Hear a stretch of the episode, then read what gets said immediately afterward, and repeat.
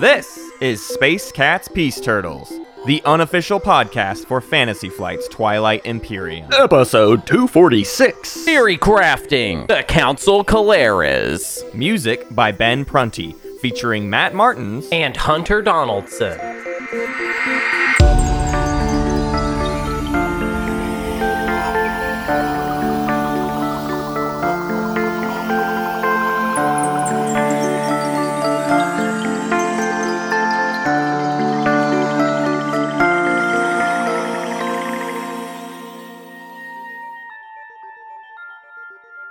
I, I can't. I, I'm trying to catch the uh, like like catch the temperature here of uh, Yeah. like the Galactic Council and everybody. Basically, we got we got like a bunch of polls up right now for Galactic Council stuff. We'll talk about it later, but um, I keep getting the vibe that the council just wishes we would do an episode about Codex Three Vigil, like just a, a one timer episode. But they don't realize we got we gotta fluff this content out. We gotta stretch this stuff out. That's the name of the game, baby. You gotta turn one episode into six episodes. That's that's the new way. Interesting. Are you sure you want them to know that that's part of our strategy? Yeah. Or are you comfortable with this being out here and everyone knowing that basically this show is just a long con where we take like a few things to talk about and we Uh-huh. pretend you can talk about them for an hour? Right. Um, We script really the tournament can't. and we fluff the content. Direct hip. we lie Yeah. every day. Every day we lie to the people that listen to this show.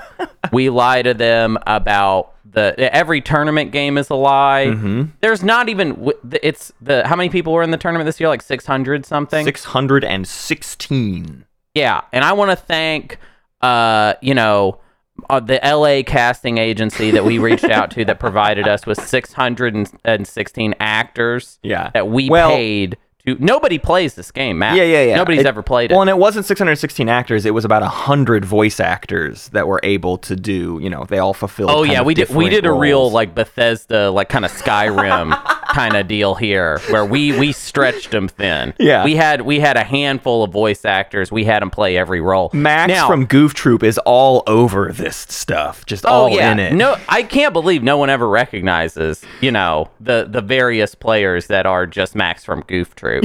I can't believe they don't see that. Brassbird, that's Max from Goof Troop. yeah, yeah, yeah. Uh, who else? Who else is uh, Big Al Cappuccino. That's Max just, from Goose just Troop? Max Goof from Troop. Goof Goose Troop. Troop. I almost Goose I called it Goose Troop. uh, yeah, it's it's all mostly Max from Goof Goof Troop. Uh, really talented guy. Uh, pleasure to work with him. We'll be Yeah. working with him again next year. Next year he's gonna have to do twelve hundred voices for the tournament. Um, can't believe people fall for this. Yeah. Uh, we only have one listener. Did you know that, Matt? Yeah, it's me. We me. just have the I the edited one- it and then I Yeah. I put it up onto a podcast feed and then I download it 1500 times. Yeah, yeah. So so so the person and I don't want to name you, okay? I'm not going to name you. But you are you're listening and I just want you to know the entire community is just Max from Goof Troop and the only listener is you. like I'm I'm cutting through the fourth wall here. Like you're hearing me. It's like You, PBS. you. This is brought to you by viewers like you, but when we say listeners like you, we mean explicitly and only you. You are the only listener. like, do you understand? I'm not talking to, I'm not saying you all. I mean, like, you. I'm pointing at you. You're listening to the show. It's just you, bud. Yeah. Uh, and thank you so much. But yeah, this has all been, uh, it's, it's kind of just an improv everywhere experiment is what's happened. Mhm, Um, and it's, it's gone on for what are we, we're about to hit five years of doing this, Matt. That's pretty weird. Five years. Yeah. It's a good run. It's a good run, you know? She's been a good, sturdy ship, and we'll keep her on course for as long as we're able. Yeah. Um. Guess what? Today, Matt, uh, we're five years into this project, and we have a new faction to talk about. Isn't that weird? Yeah. yeah. Oh, speaking of improv, here's the Council Keleres, uh, Dane's newest item. Uh, so if you if you haven't caught up, first off, let me just tell you, the Codex Three was real. We never lied. We never lied about it. It was always real, and the proof is in the pudding because it's out now. So uh, if you kind of don't know what we're talking about in this episode, you can go to Twilight Imperium to the to the store page or whatever on Fantasy Flight's website. We will include a link to this stuff.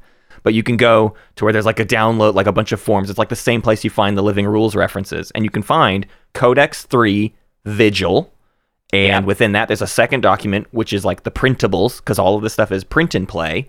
Uh, it is it's a free thing that if you wanted to print it yourself or like have it professionally printed, you could send those files elsewhere, get this thing printed out, and then you can have a 25th faction. Which uh, get that out of the way. I'm super mad that now it's an uneven number again. We got to 24. That's so you, Matt. Yeah. For us to get a new faction and you're just mad about it Yeah. because it creates an odd number. You need That's to give us six thing in the factions at a world. time or none at all. That's the Right. only two options. Right, right. Oh, you mean from now on? It should From just now be on, six factions yes, we got seven Yeah. in in POK because we were down one, and instead of just giving us one, we got seven, and now there's only one way.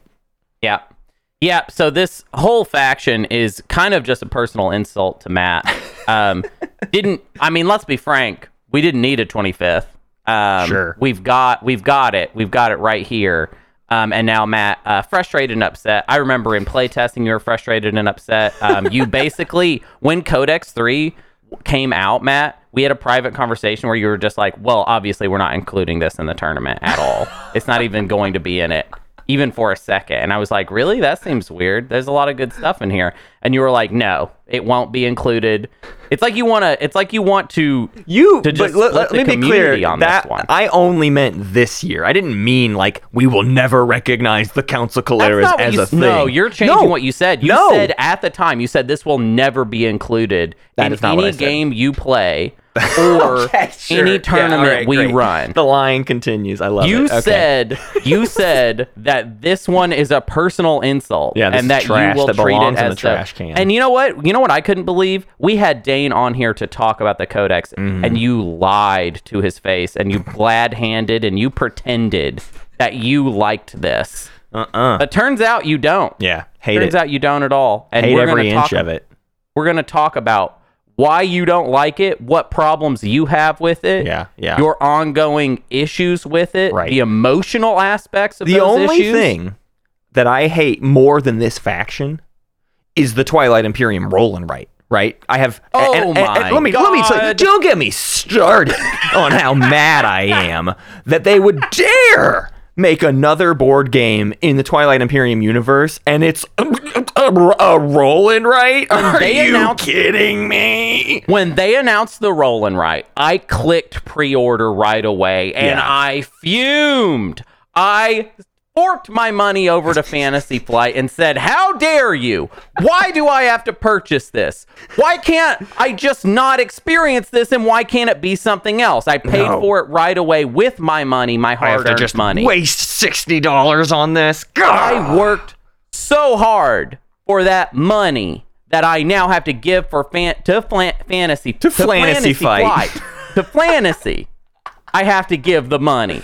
And then I receive a rolling right for that. Now some people say things like, "Why don't you just not buy it if you're not interested? You might not be in the target thing." And it's like, what, who thinks like that? Yeah. who Are you thinks kidding like me? that? Have you ever thinks like engaged with uh, anything ever? Uh, yeah. No. This is a requirement of all fans of Twilight Imperium, and I'm mad that I have to buy it. two things you have to b- do, listener. You have to buy the Twilight Imperium Roll and Write board game. Mm-hmm. Number two, you have to complain about buying the Yep. Twilight Imperium Roll and Write. Yeah. Okay? Yep. These are your two. You have to do this. Yeah. What are you going to do? It's like with me in superhero movies. So tired of them. I, I they exhaust me. They all feel like the same movie. Am I seeing Doctor Strange too? Of, of course I am. I have to. I'm seeing it twice. Yeah. Okay, I'm donating money to the Disney machine to continue churning these movies out. But am I tired of them? Yeah, I don't want to watch them anymore. Of course. Of course. And I don't, you know, I wish people just understood that I have to give money to things even if I don't want to. Mm-hmm. It's a rough That's just life how it being works. a nerd. Being a nerd just sucks sometimes, you know, just the pits. So uh, today we, I, I, I kind of waffle, Hunter. You, you, you were like ready to approach this structure. I felt like, and I was like, oh yeah, duh, we could just do it that way. Because I was like, well, what kind of guide are we supposed to do with the Council Keleres? What is our job? When, what, what is the way that we're? Is it like?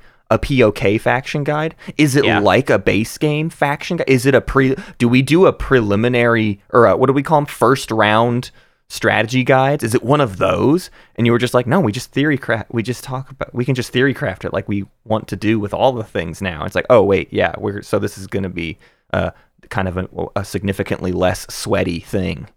Yeah, this is a this is a first glance at a new faction. Uh, before we've had a lot of time to play a serious amount of games with Keleres. Yeah. Um, even haven't even really seen Keleres in that many games. Um, because of uh, I don't know if you heard about this tournament thing we're doing, but it's a pretty big deal. And also Matt did retire from playing board games. Yeah. Um, so that's tough. With Matt's retirement and Yeah. the tournament, I mean, it's just it's been hard for me to get the games in. So what we can do today is we can go over the components. We can talk about what the audience has seen as far as uh, pre-errata goes, uh, and we can do a little bit of synthesis ourselves. Um, but today it's all just about thinking about this faction.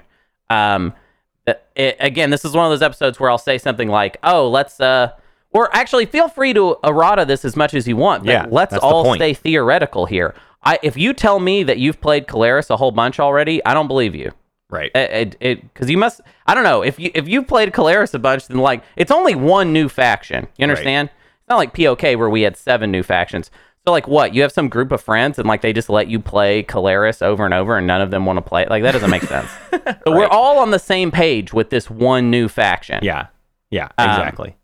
so we're we're we're just going to overview the components. We're just going to think about what this all might mean. And then we will meet back in i don't know probably like a month after we've had some time Right. to to actually play it and actually think about it uh, and maybe there will be more of a proper um guidey guide guide Yeah. type thing but this So- is not a guide today This is not really a guide, but what we'll what we'll do is uh, we'll first read off all the components because we just haven't properly done that yet, right? In in our sort of uh, interview with Dane, we covered a couple things, but what we need to do is get even just the briefest glimpse at like what this faction is in its entirety.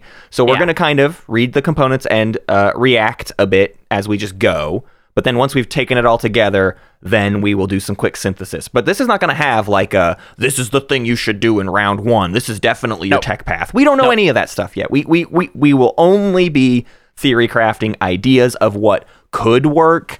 Uh, we we have some pre-errata of what other people will have said, and we'll just react, agree, disagree. This is all just an open Yeah. forum. So let's start with some components.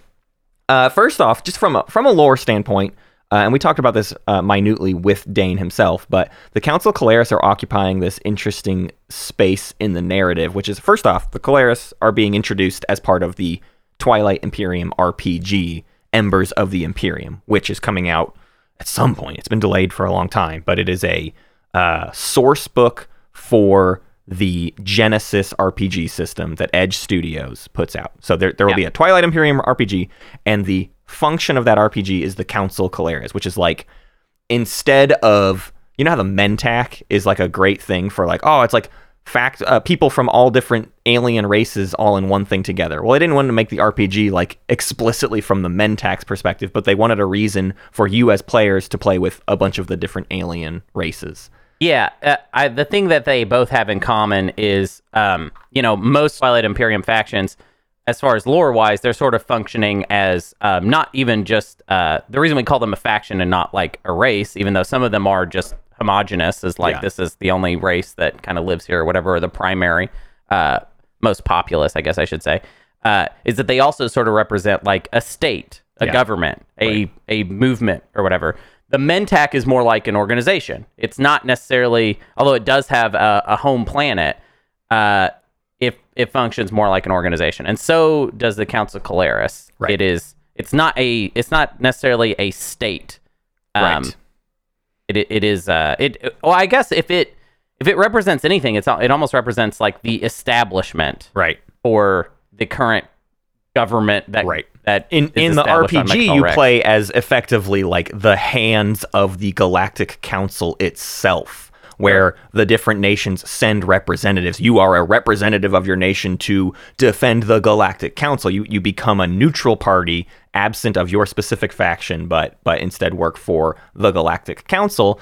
And so the the the fiction here, uh, without like reading through all of it, but you should like read the story that comes with Vigil, and you should read the back of the uh, Keleres faction sheet. But the idea here is the the Keleres are this sort of operative group within the Galactic Council that in being included in the game, it's sort of saying, well, maybe they don't think anyone is very good at taking the throne, and maybe in their power they decide that uh, they can run things better themselves, just as a as a council or whatever. So so that's sort of the setup for this uh, weird faction and why we see uh, leaders from like many different factions within it and all that stuff. So that's going to help sort of uh, give us a pretense for why this thing operates the way that it does. Let's go over uh, their start, their starting stuff. Uh, their units are two carriers and two infantry, so not quite a 2C4I, right?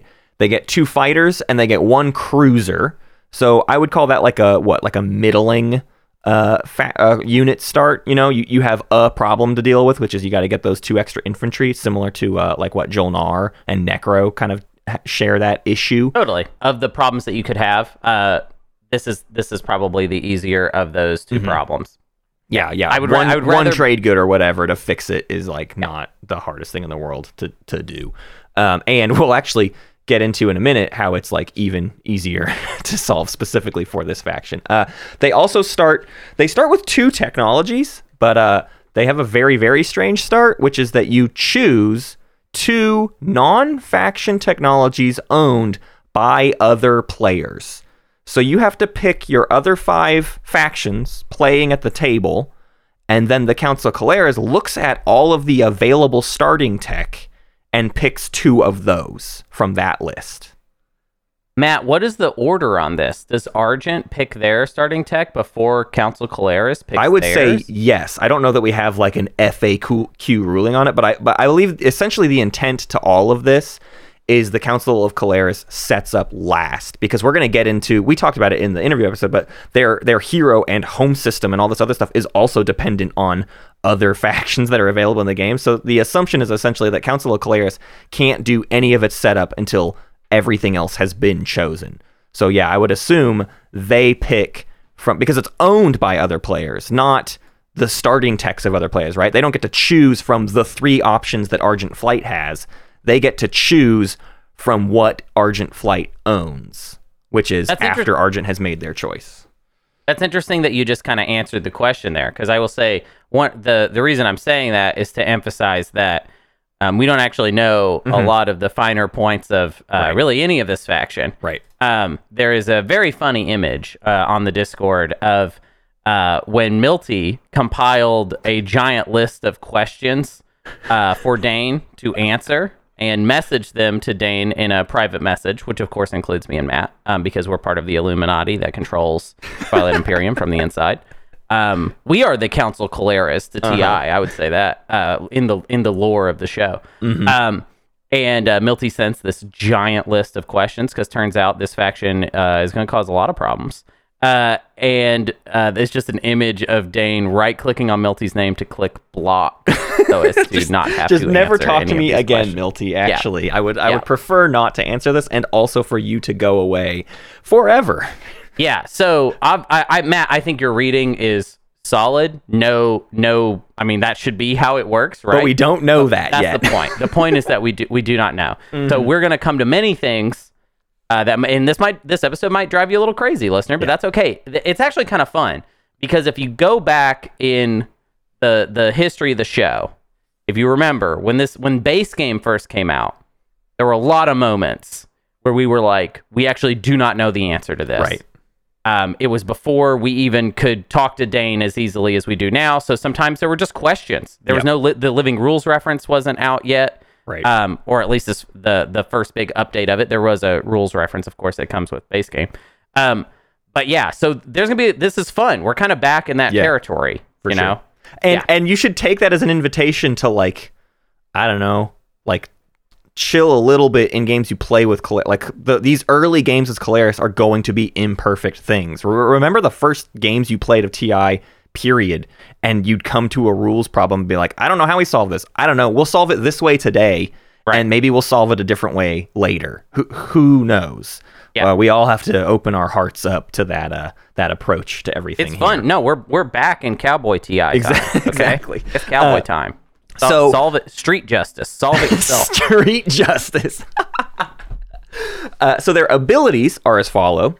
Uh, the the Tribunii is their first ability. During setup, choose an unplayed faction from among the Mentak, the Xxcha, and the Argent Flight. I love how they they say the Mentak, not the Mentak Coalition, the Xxcha, not the Xxcha Kingdom, and the Argent Flight, not the Argent. Uh, Yeah. Now, before before Absol yells at me, I know it's because the Argent Flight is actually a th- the the Argent the Argent are the Shakrai is the reason behind that, and they're, they're not going to say take it from the. Sh-. Anyways, I just didn't want to get yelled at by the lore people. Take that faction's home system, command tokens, and control markers. Additionally, take the Keleres hero that corresponds to that faction. So this is how we operate a print and play faction. The cardboard elements that like you can't really just like print that Right. high quality cardboard.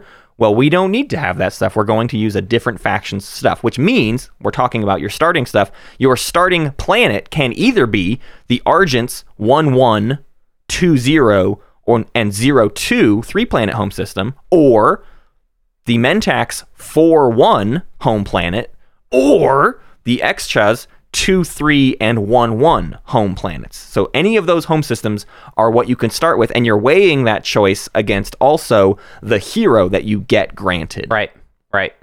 Yeah, and luckily, uh, whenever we get to describing those heroes, you'll find out that you'll you'll be, I think, delighted uh, to find out that uh, the Mentak is both the best home system planet uh, choice and hero choice, Yeah. which is kind of ironic. You'd think it maybe be the other way around, that the Mentak hero would be the worst one available. But interestingly enough, the Mentak one is probably de facto the best. Just I won't the- say for sure the best Right. choice you could make Sure. there's gonna be but it's more like uh it's less like a um oh three very different pathways and more of a like wow this one rules these other two i don't know it might be okay they're, not They could- bad it could come up. it could come up it Yeah. could come up Uh, they also are a two commodity faction, but as we'll quickly learn, uh, that is not really how it works because their second ability is Council Patronage. Replenish your commodities at the start of the strategy phase, then gain one trade good. Uh, Yeah. So you get to start with two commodities, which means you know how everybody operates these days is like you you trade those commodities away as fast as possible to like wash them into something or whatever. Yeah, yeah. Um, it also makes industrial explorers really annoying for Keleres. Like on their first action, it's like I start with these commodities and then I might need to flip cards that get me more commodities and I need to like off get rid of them as fast as possible, but I don't have neighbor. It's like very it's going to be very confusing that uh, those first couple well think, i mean it, it's it's not horrible because it while they don't get extra commodities those all have secondary options right on you can to, spend like, those commodities to or- actually do yeah. good stuff. You're you're very Right, right. All right. of almost every single one of those is like or yeah, every single one of those is a thing you can do with commodities. So you kind of go into that first round with like some stuff to do. You also get that trade good, uh, which is great because as we said earlier, you start with two less infantry than you would like. And even if you decide to like do tech, like let's say you start with that Mentak home system, you got four resources for tech, you already have a trade good sitting aside, ready to do the like the secondary of warfare to get you know your four infantry or whatever. If if you decide to do that, like you have, you can start with five bucks is what the Keleres gets to do. Period. Yeah, that's an interesting read of it. I don't quite agree, but yeah, it it you you could. I feel like if somebody said, "Oh, they're they're like a five commodity faction," it would be like, "Nah, I think it's it's more complicated than that." Sure. But uh, but I mean, I don't know. It's they're gonna get a lot of very weird early value. Yeah. Um, and as the game goes on, I feel like I don't. Well, we're gonna talk about a lot of things that Yeah. that Keleres can do that I feel like will make you maybe not want to trade with them, but also, I mean, how do you not trade with anybody basically? And their well, we're gonna talk about the promissory note. Their promissory note is also very very good. Yeah. yeah. Um, but yeah, they're they are they're like I would I would describe it more as like they're th- they're a three and a half commodity Something like that. Yeah, I, I Yeah. agree with that interpretation. Uh, their last ability is their weirdest one, and kind of their proper only ability, right? So far, it's like, uh, here's how you set them up. Oh, and you get like kind of like a weird extra just money. You just get like three extra bucks per round, sort of. Their last ability, though, is a thing that you can do, and I, uh, you may spend one influence at the start of your turn to treat all laws as blank until the end of your turn. This Yeah. is a thematic ability much more than it is a relative ability, like a relevant ability, I should say, not relative, relevant ability. I th- there are not a lot of instances that this probably. I mean, think round one, it's that's not an ability, right? There's no laws in play, and pr- and probably round two, no one took Mecatol round one. You probably Right. don't have any laws in play until at least round three, and in, even in round three, you needed t- people to pass laws. So like, it's just not one that's going to come up all that often. But like thematically, hey, I get it. They're they are the council. Why should they have to follow the laws? They are the law. So you can spend a, an influence to to toss it out. Yeah, um, it's definitely uh, one of one of those abilities that's more fun to think about than I think it is going to be important in in games. There are so few laws these days that stay in play that are like. Well, I mean, actually, I say these days. I mean, it's, it's never Ever. really been the case in, in TI4 that there have been earth shattering laws that really changed the game in such a drastic way that Right. being able to do this is going to be clutch every time. Uh, Stads has done a lot of really good thinking for us that we will get to when we talk about pre-errata. Um, as far as uh, theory crafting, what this ability is relevant relevant for as far as uh, uh, laws go. But I yeah I, I agree with you, Matt. It's uh, it's very thematic. It's it's thematic first, Yeah. than it is mechanical. Right. Uh, their flagship is the Artemiris. Uh, the Keleres flagship is an eight cost, two on a seven, one move, six capacity. So that average combat value, but like bone it, one of those like, whoa, it just gets to carry way more stuff. Like the average flagship carries three. This one gets to double it. And other players must spend two influence to activate the system that contains this ship Right. That is a weird one. We have not seen uh, something like this yet in TI, and I think it's pretty cool on the flagship. We're about to talk about the mechs, and I feel I, I feel differently about the mechs. But the flagship, I think this is a really cool thing. You can park this on Mecatol, and it acts like a, a secondary custodians for the rest of the game. You can park it on your home system to help protect your home system. It's not like the hardest thing for other players to do, but it's like, hey, they got to get two trade goods or have like a planet that is too convenient influence or whatever to spend. Um, but it's fine. And for a decent combat value, good capacity flagship, it's one that I could potentially see hitting the board even if you don't have Unveil flagship, right? This is a flagship you might build. Yeah, I I think in some cases for sure. Um, the next thing we're going to talk about it plays off uh, this ability in a very similar way and feels much more essential to me, but in a way that makes me pretty frustrated. yeah. Um, the the mechs are the Omniopiares. I there's no way I've pronounced that correctly, but it's yeah, it's okay. I'm hundred percent confident that that was not correct, but I do not have an alternate pronunciation for you, Matt. Sure. uh, it is a standard mech, sustain damage, two cost, six combat, but the ability, similar to the flagship, other players must spend one influence to commit ground forces to the planet that contains this unit. Oh dear. So uh, it is not an activation thing like the flagship is. The flagship thing is like literally you can't even try here, right? You can't even Yeah. move stuff in. You can't even activate. At least the mech is like after all that and it's just on committal. But if you put four mechs in your home system on your home planet, let's say it's just Moll Primus is your home planet, Sure. all four mechs are there. This procs four separate times. This is similar to that L1Z1X faction tech that no one uses anymore, which is to spend two additional resources to, to research any tech, but it's four and then two. This is four separate instances of one influence, which is um truly disgusting. Uh, it it a sad day indeed for Twilight Imperium. um, I do not support this reading. Um, I with I politically within the Twilight Imperium community, I want to make I want to take a stand right now. Uh, and and and make a statement. I'm making a statement right now. This is hot off. Uh-huh. This the is a pre- this is a press conference Hunter is having right I- now.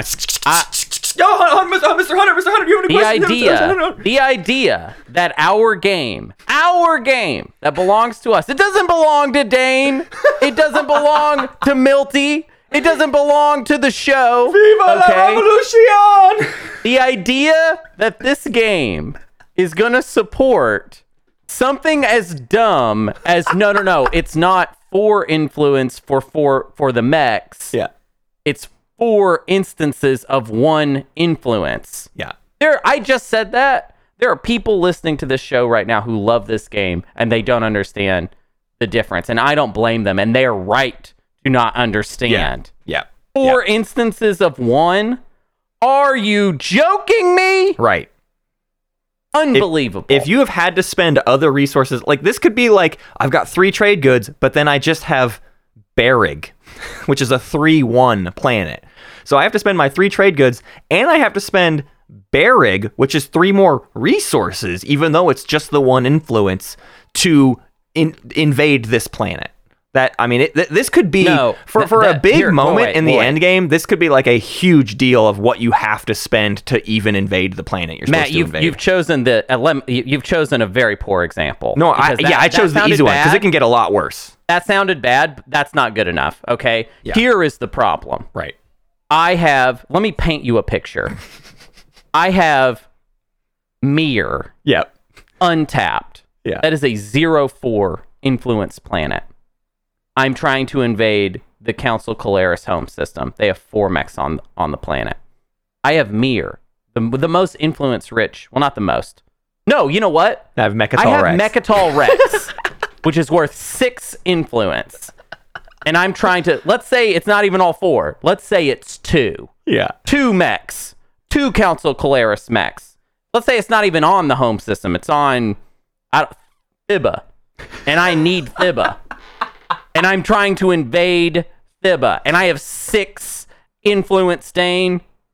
And I flip it, and you're telling me I can't do anything? There's nothing I can do? Why why at this point it's just like it may as well just be trade goods. Right. May as well not even be influence. Right. That's what I say. is yeah, it, it should just be trade goods because then at least you're not going to have this misunderstanding. You know what I mean? And I'm I, I'm going to bet now that we've talked about this reading of this, now that we've called attention to the fact that it's four instances of one influence, from now on, I bet you everybody's just going to think that it's they're just going to be like, yeah, it's better It's to remember goods. it as trade goods because then you won't mess up. You just Right. need trade goods to Well- to invade. And the impact I see is basically wherever Keleres has mechs, no one will like just very often take on their own.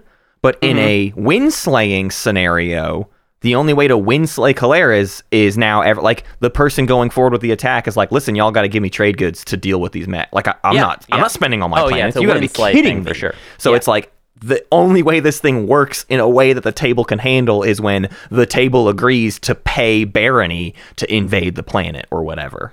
Yeah. Yeah. So yeah, it's it's a bit I don't know. I I mean It's I a lot. the the day it got brought up this this problem, I was like, "Oh, surely it's going to be cumulative." surely. I mean, I have faith, you know. I have faith. Uh-huh. And then no, it's not cumulative. I mean, the L1, the thing that keeps getting brought up is it's just like the L1 faction tech inheritance systems, which was it wasn't it was like instead of spending six resources it was spend four then two Yeah. that's annoying okay it's a very limited case it's just this one ability where Right. it comes up uh, it's not a defensive ability meaning l1 has to choose to research it otherwise Mm-hmm. it doesn't come up at all it only affects l1 if they choose to do it this mech thing affects everyone playing against Keleres like 100% of all games Yeah. Yeah. Exactly. this is going to come up. Okay.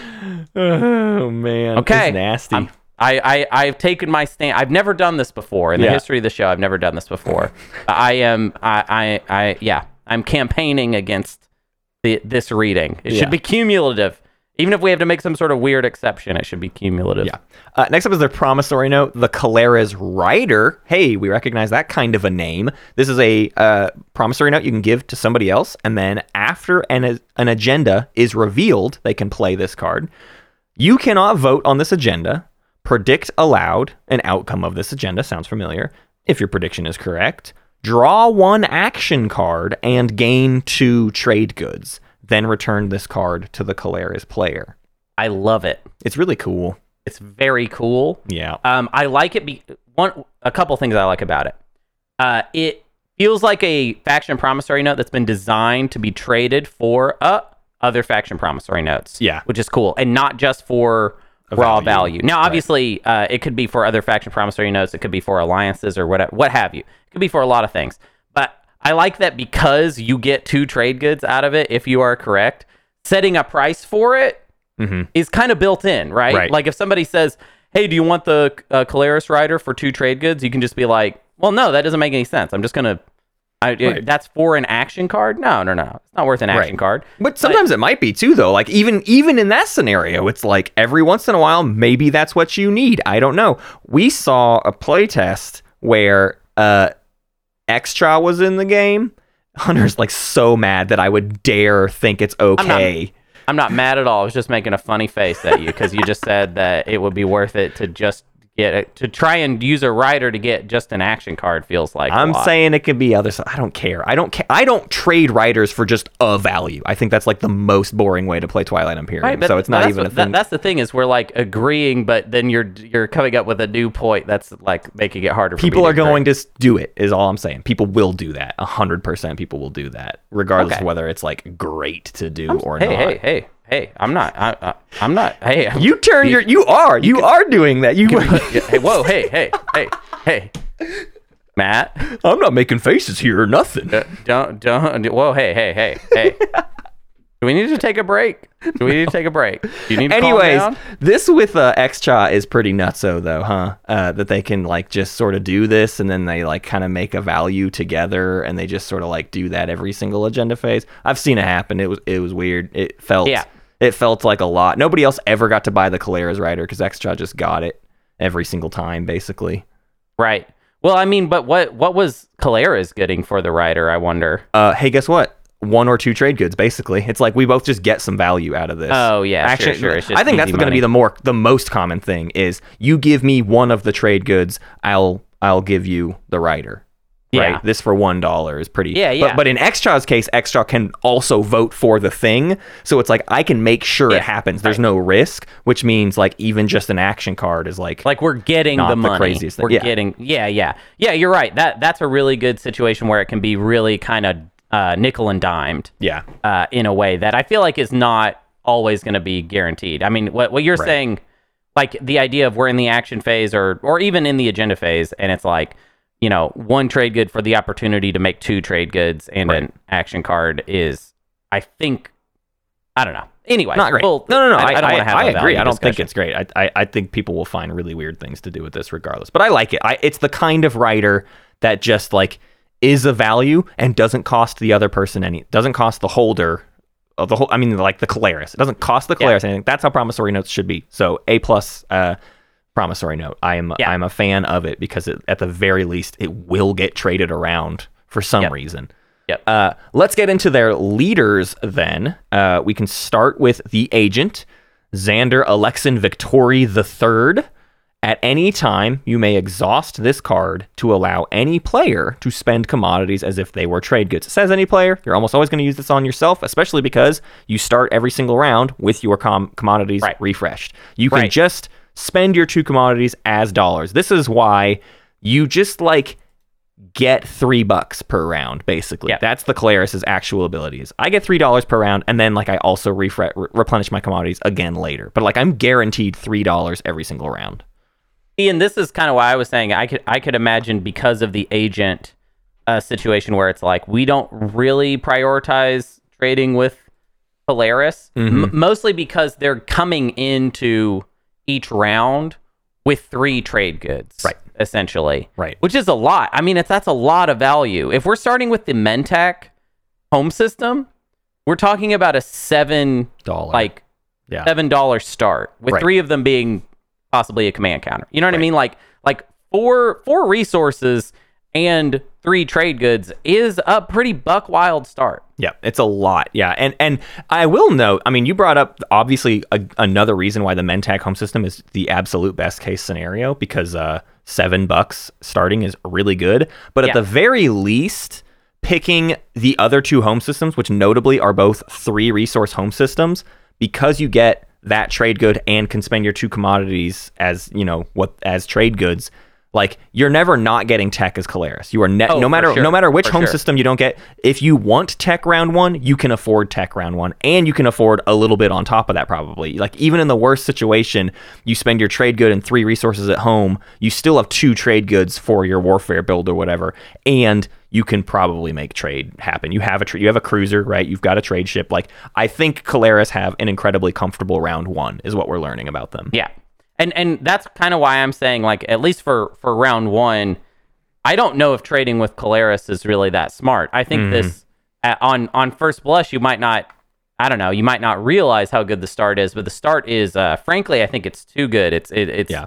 it's like one of the best starts in the game if not the best start in the game at this point. Right. Um, I mean, because also we, we kind of skipped over it, but picking any two tech of Yeah, any of it's any two ridiculous. Yeah, we haven't evaluated other that at all, and that's We're talk- horrifying.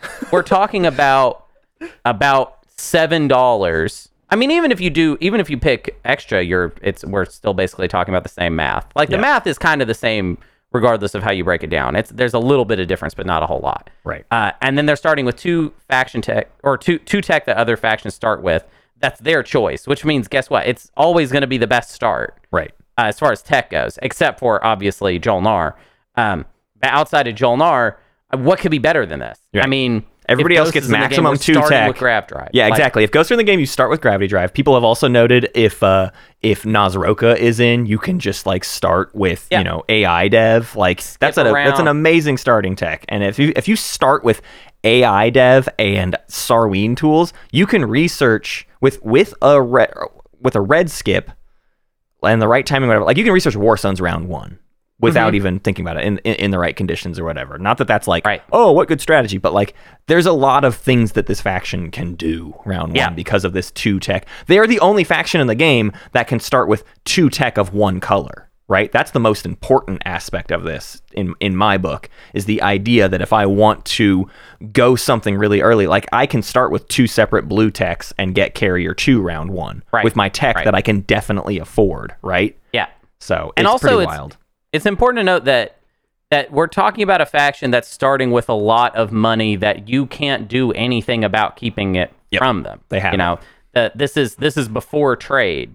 There's no, you know, Mentak can't pillage Right. th- th- any of this. Like it's uh, it's untouchable in this way. This Yep. seven. Forget about round one where Keleres gets to pick trade. Oh my god, that level of value in round one is it's Seven we're bucks. Let's count it out. Let's count it out real quick. Seven bucks, and then three Yeah. more bucks for Yeah. trade. Ten bucks, Ten. and then We're we at get our commodities replenished again, so we can assume those get washed again because we're going to be doing X minus ones with the table, Right. right? So twelve bucks just baked in, plus any of the additional funds we get for doing the X minus ones that we do. That's like fifteen bucks of value. Like you could you could be, you could have fifteen dollars worth of value round one as as this faction.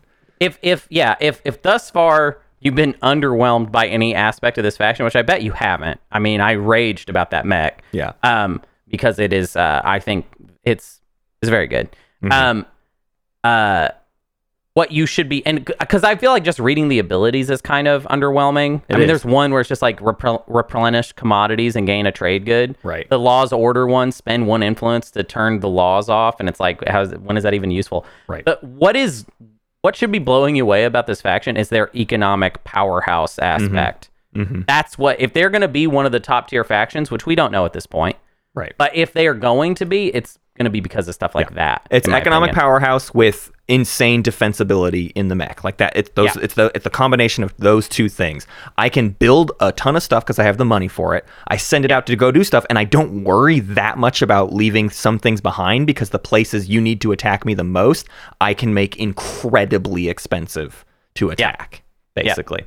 Uh, let's talk about their commander, which hilariously Suffi An, the uh, the, The Mentak commander. Mentak commander makes a, a reappearance. Somehow you could have games where Suffi An is in twice. I love it because Suffi An is it. a double agent or whatever. Like it's so man, this is this is some flavor. Uh, I love the idea that she could just be in the game twice. Uh, but instead of the Mentak's ability, it is a different ability for the Keleres, and it's after you perform a component action, you may perform an additional action. So component actions don't cost you your turn. Now, I question like how good this is going to end up being. I think it's going to have big plays and big moments, and I think in that way it is good. But I mean, the name of the game is stalling, and this is the opposite of that. So it's not like this is like a make or break commander, but it is pretty good and situationally it's going to have like really big plays. I didn't mention that the unlock is that you spend one trade good after you play an action card that has a component action. That's also an incredibly fiddly unlock.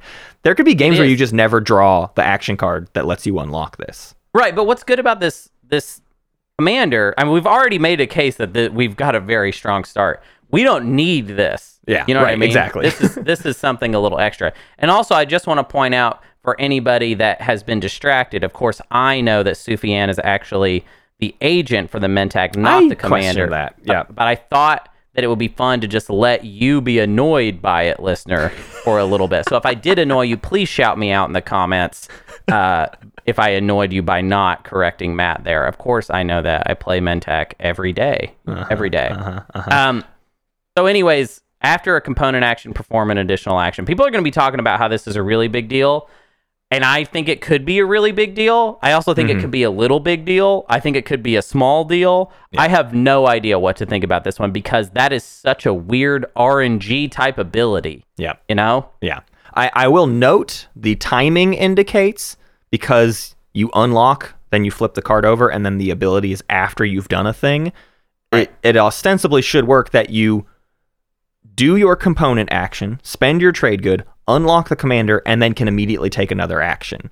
So unlocking your commander doesn't have to be your entire turn. Is uh, how I'm how I'm reading uh, this commander, but maybe that gets proven wrong later. Oh, interesting. So I feel like are is there a similar commander that we can that we where we can make a, a case for consistency here? Because I really have no opinion. Have Nobody no else has a commander that is effectively do an action, right? Nobody else has a has a component action or anything like that. Nobody else has a thing that operates in that way.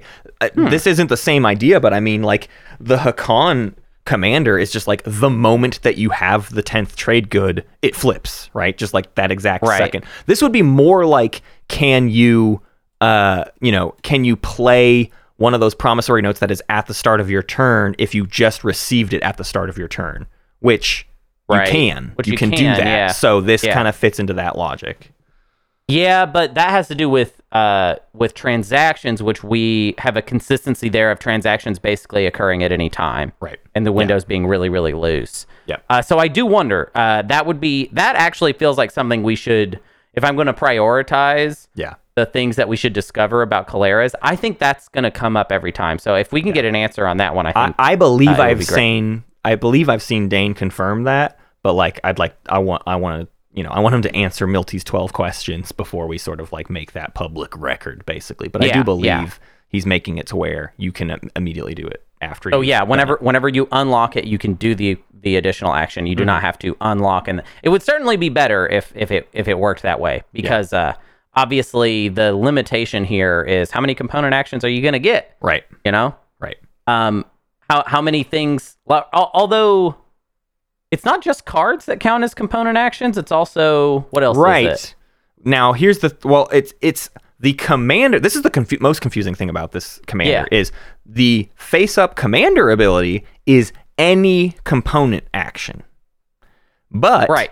the unlock is an action card that Right, has sure, a sure. component action so, So you the can't like you can't be given trade convoys play co- trade convoys spend a dollar no, and no. unlock them it has to be an action card so Right. that's this. This definitely makes a, an important relationship with uh, Keleres and the Hacan, right? Because without Hakan, Suffi An is literally on their own. Maybe maybe Yssaril too. Like you could try to do Spynet to like Mm-hmm. beg Yssaril to let you get your component action to unlock your thing. I don't know why like either of those factions cares, but you're you could see those deals happen, right? Is is Suffi An coming to the table saying like, hey, please let me get a component action card so I can unlock this thing or whatever. Right. What I am, where I'm trying to get with this, basically, because we're about to read the heroes, and you'll Yeah. see that like the heroes have some synergy with this. I mean, specifically the Mentak hero does. Yeah. Uh, but overall, it's not A big deal. really going to go together that well. I'm curious. How much is the alliance worth with Keleres? Because it feels like a lot. Because do d- correct me if I'm wrong. I'm I'm probably speaking out of ignorance here. Uh, don't things like relic abilities and Mm-hmm. Yep. uh, hero abilities are also component actions? yeah. correct? This could be a huge deal for other for other people. I mean, even Like even L1Z1X. Yssaril, As- Yeah. Yssaril can stall tactics to spawn a mech, but then still just do an action. That is their Right. their component action is the act of doing stall tactics. But if it's just like a uh, that like for for Yssaril, it's effectively like a chaos mapping a, a mech out and then do the attack I wanted to do or whatever, rather than making it take an extra turn. There's a lot of this is of essentially like a fleet logistics if it's in a good faction's hands. Yeah. I mean, for Keleres, they can't really do much more than just like play action cards. Right. If they have a cool relic, then do a follow up ability. But Right. like L1Z1X will in every single game want this alliance. Right. There's no reason that they would want to have to wait to do their the, the follow up attack after the hero. It's hilarious to note that only one of their heroes is a component action in itself. Literally, Yeah, two of exactly. them aren't what I'm saying even is- component actions. All right, all right, all right. We we I, Let's talk about. We're getting them. too theory crafty. Let's let's throw the heroes out there so Sure. that the the audience knows what we mean. So let's do the first one we keep talking about, which is Erwan's Covenant. Harka Leeds the the Mentak uh, thing. So again, when you when you hear this, think too. This is what I get when I start with a single planet home system that is a 4 1. Literally, Right. my top dollar start in terms of resources. The others are actually better for other th- Like, Argent is the most flexible. We'll talk about that later. Anyways, Mentak, highest dollar value for a round one, also grants you this hero. Re- as an action, as a component action, reveal cards from the action card deck until you reveal three action cards that have component actions. Draw those cards and shuffle the rest back into the action card deck, then purge this card. So Yeah. you guaranteed get three component actions that have not been played. So you could easily unlock your hero before you've unlocked your commander, but then use your hero to gain the action cards that you need to unlock your commander. That's the kind of synergy you get with this Mentak hero. Yeah, and obviously the one that we're going to be looking for every time is probably unexpected action. Right. I mean, I'm not really sure what gets better than that. Mm-hmm. Um, and especially with the commander ability, it just makes a lot of sense. Yeah. There's going to be a lot of times where you use this hero and you just get I don't know. I mean, you're just going to get a bunch of stuff that just Tactical really doesn't- bombardment, ghost Yeah. ship, and Sure. plague. Oh Yeah. boy. But at the end of so- Mm-hmm. the day, this stall hero is then guaranteed worth Three more three stalls. more stalls. So you Right. get four stalls in the round that you choose to use it. Yeah, which will be the final round. Right. Probably every time. Um, it's also cool that, you know, there's, I, I don't know. I, I actually feel like this hero makes me want to do an action card episode, to be honest. Um, just because I do not have every component action card in front of me. I know it's not a very impressive list Yeah. of cards. Um, signal jamming's in there. That's pretty cool. Uh, there's there, there's some good stuff in there, but. Sure. but I also just wonder like because you're getting three no matter what, right? And Yeah. you you got to just got to go through the deck. How does that translate as far as probability that you will get something cool? Right. Um, and I think we'll we'll have to see games played, and we'll also have to do some analysis with all the action cards in order to make a very good case for or against this. But this is going to be at min- yeah, like Matt said, it's minimum four stalls, so Right. it, it is good. But I mean, I don't know. Do I don't even need I don't need factions to have more stalls Right. at this point, Right. Especially one me- is like as economically well off Right. as this one already is. Yeah, know? right. Like I might just get mining initiative, economic initiative. it- Like it's oh good, we got even more stalls to make even more money to make. Yeah. Like it's just kind of ridiculous. But this hero alone is even more where I'm kind of like I'm I'm mostly underwhelmed by the commander for myself because again I don't really have an interest in performing all my component actions back to back. I have an interest Right. in stalling out the game. So it's it's really the easiest example is unexpected action. Yeah. like it's very That's cool the, only idea one of being able like, to use, use. unexpected action, Right. and then immediately do a follow up fleet logistics style Right. thing. That's cool, but that's like I mean, how often is that going to come up? Come up, Yeah. and that's why I Uh, would like to do so, some analysis. So I'll paint you. I'll paint you the story of what can happen then, just real quickly. If you if you have all this stuff unlocked or, already and, and whatnot, the the hilarious thing that you can do with this commander and and like if you are able to get your unexpected action is if you were voted uh Minister of War. Let's see, Minister of War is Oh my after God, a no, tactical Matt, action. no, yeah, yeah. no. Anyways, I'll, I'll just I'll let that fester and let the listener sort of do the rest of the math. But like a Minister of War into component action, into unexpected action, into an action. You know, you know, you, you can. Or and if you have the warfare primary as well. yeah, yeah, yeah, uh, which is not a component action. It's not. Strategic actions So- are not component actions. That's true. So actually, that doesn't really combo with the commander at all. Right. Uh, you could end a very long series of activating and reactivating though with Yeah. the warfare primary. That would be kind of funny. Yeah. Uh, let's read their other two heroes, though. They are, I would say, uh, slightly more underwhelming. We'll do the Argent one first, because I think the Argent one has at least a use case here. Uh, keep in mind you, that you would start with the Argent home system, three planets, not ideal, but I want to make the case for the Argent home system being a thing of like, well, you get that zero two, you start with trade goods, so you have like three bucks, and a commodity can be spent on tech. And then you've got two influence and a trade good that can be Right. spent on a command token. Like you have a lot of things like really guaranteed round one with the Argent home system. So I do think there's a minor case for that one being pretty good. And then there's this hero, which is Kuuasi Aun Jalatai, the Overwing Zeta. Uh, at the start of a round of space combat in a system that contains a planet you control.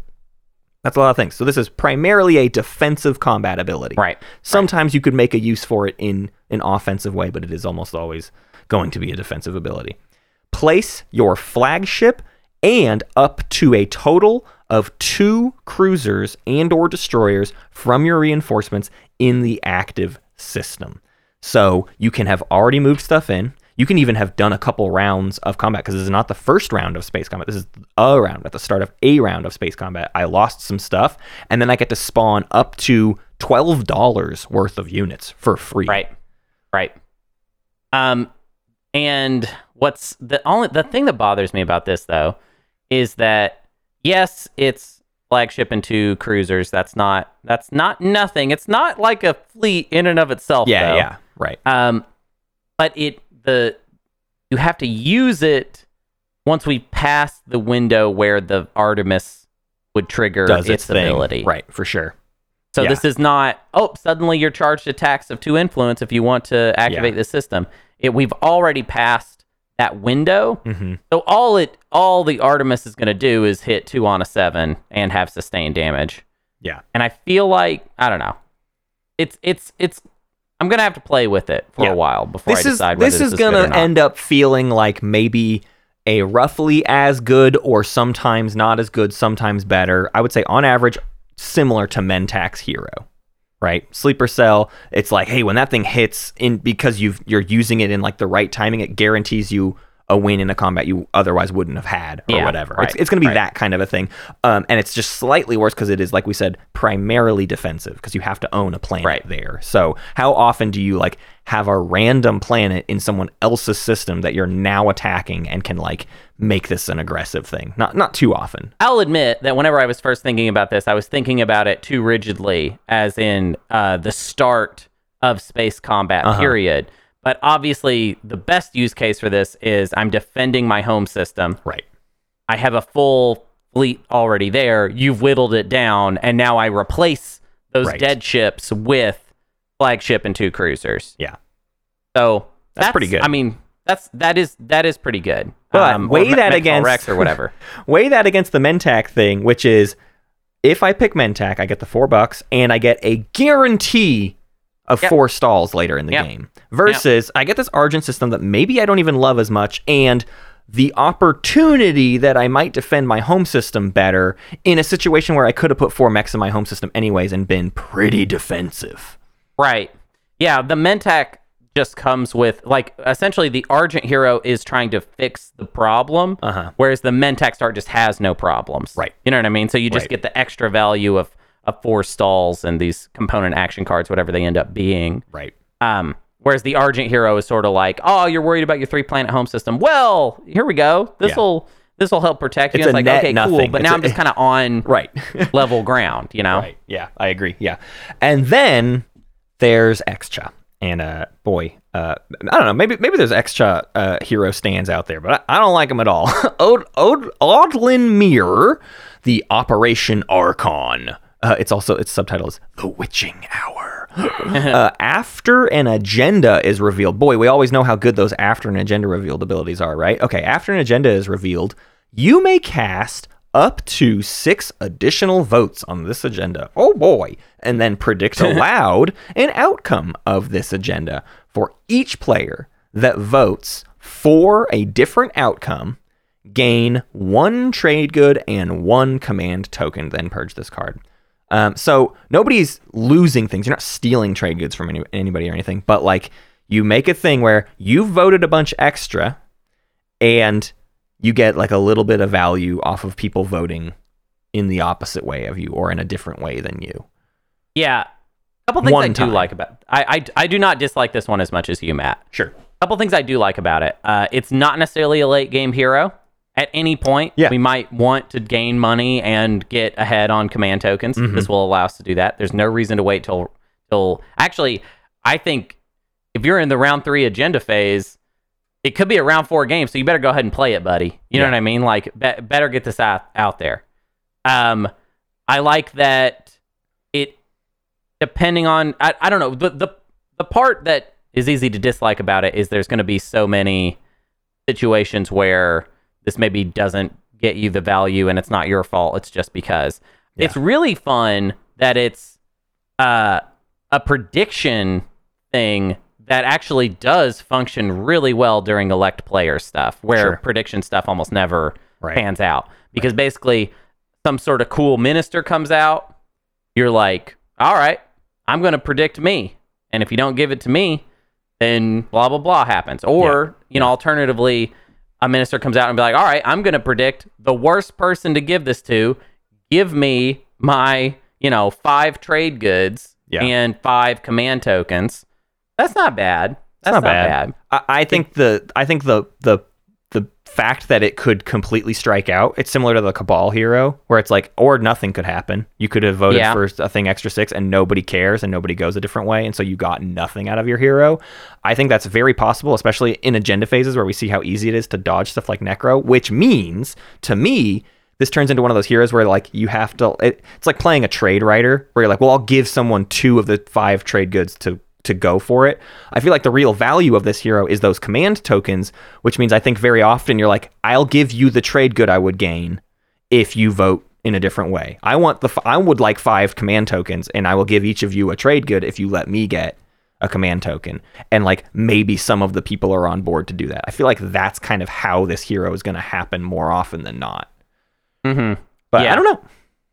Yeah i don't know. It it's it for for it to be for me to at this point consider it bad it would have to have a very low ceiling and it doesn't five Yeah. command tokens and Right. five trade It's good. goods is that's a high ceiling sure that's that's that if we think four stalls is good right then we gotta love five Right. command tokens and five But- trade goods But that's where, if this was just a faction's hero, then I'd be like, it's fine. It's not the best, but like, I, it's not like I'm mad at the Cabal hero either. I think the Cabal hero is just like, yeah, it's fine, and sometimes it doesn't work, I don't whatever. know, dude. The other day, I saw it roll Hot. so many dice, so many dice.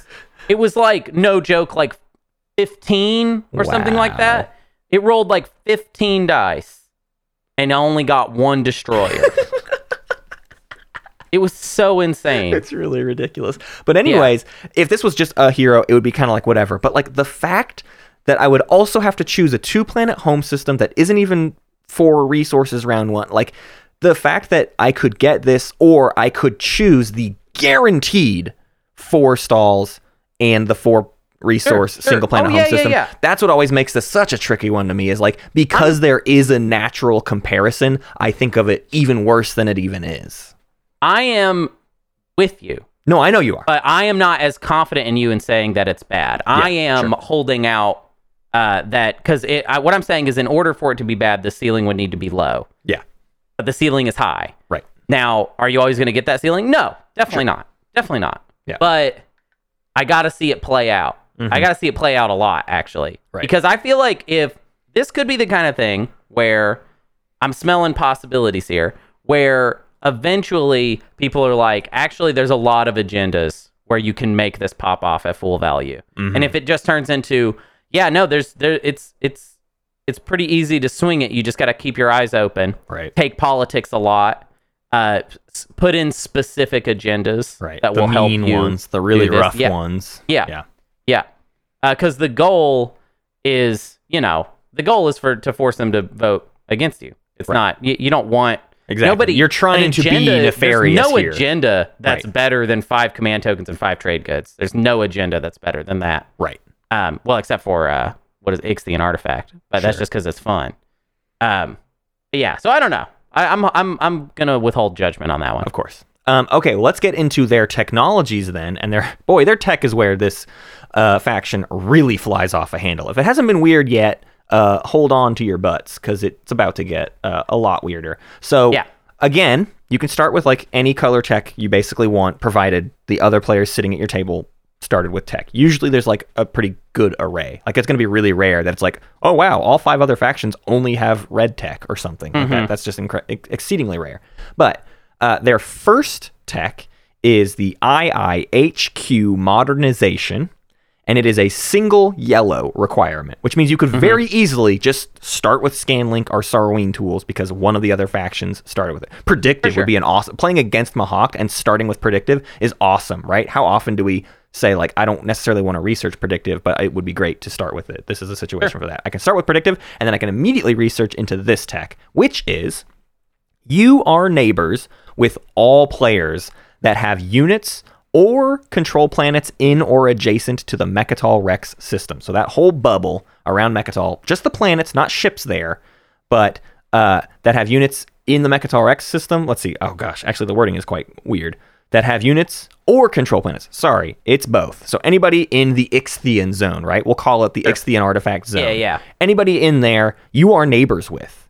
Then gain the Custodia Vigilia planet card and its legendary planet ability card. You cannot lose these cards, and this card cannot have an X or Y assimilator token placed on it. Dane fixed his own thing where it's like, hey, I wanted to create a, an ability really wild, but actually the Nekro makes it not possible. So actually, we're just going to write the Nekro out of this one. We Yeah, Nekro's written out of this one. It's it's like this is not a tech Yeah. actually Right. almost. This It'll- should have been the commander, basically. Like this should have had a commander unlock. Yeah. And then the other thing could have been this tech. Like the the after you perform component actions could have very easily been this tech. Anyways, that's I'm not the designer of this board game. Who cares what I think? Uh, anyways, you gain a legendary planet. The Custodia Vigilia is a two three planet, which is like, hey, it's Jeol Ir or whatever. That's a pretty good planet. Like that's you can Right. use it. That's, That's in either way. That's always a comfortable two resources or a comfortable command counter to, to buy. Uh, you also get the legendary card, which reads as follows While you control Mecatol Rex, it gains Space Cannon 5 and Production 3. So you don't even need a space dock on Mecatol Rex to have the Yeah. standard space dock on Mecatol Rex, basically. And secondary ability here gain two command tokens when another player scores victory points using Imperial. Now, I will note this one is very confusing wording and has effectively already been like pseudo errataed by Dane to say this is explicitly meaning the gain a victory point for controlling Mecatol Rex when playing Imperial. This is not Right. scoring objectives. This is when somebody, uh, when another player that is not you has Mecatol, plays Imperial, and gets a point for holding Mecatol while playing Imperial, you get two command tokens. yeah. Yeah. Wow. That's it. Maybe the weirdest ability we've seen in the game thus far. Yeah, Um, very, this very, very weird. Um, Very, very I. I love the first part of that too. The like always have it if you take like this is basically another Mecatol faction, right? This is like a pseudo Winnu. I mean, even in the lore, they sort of occupy a pretty similar position as the Winnu, right? Where it's Mm-hmm. like we were the Winnaran custodians. This is our home, and and the Council Keleres sort of say the exact same Well, thing, basically. They're like the new Winnu. Exactly. You know, the Winnu are like disgraced in their Yeah. in their like that. This these are the people like doing this job now. Yeah. Basically. Right. Um, so, but I, I love that you get that space cannon in production, and and what's great is you can also uh, plop a space dock on Mecatol and like increase that value. Right? Like you can have six production with just a single space dock on Mecatol Rex and this tech. But this is about to get even crazier uh, when we describe their second technology, which is only one more yellow tech prerequisite. So similar to like salvage ops into mirror computing, but easier the, this is a natural tech path for the Keleres. If you have two yellow techs, you can get the agency supply network, which is whenever you resolve one of your production abilities, you may resolve an additional one of your production abilities in any system.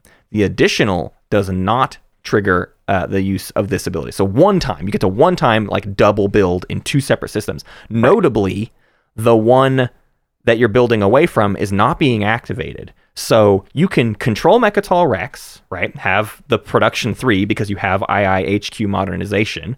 You can activate your home system to do a build to defend your home system and also build three units at Mecatol. Now, notably, it is one production ability. So earlier I said like you can have the tech and a space dock there. If that was the setup you had, you wouldn't be able to build six units off of agency supply network. But like alternatively, you could activate Mecatol, build six units, and then also build at home or whatever. Yeah.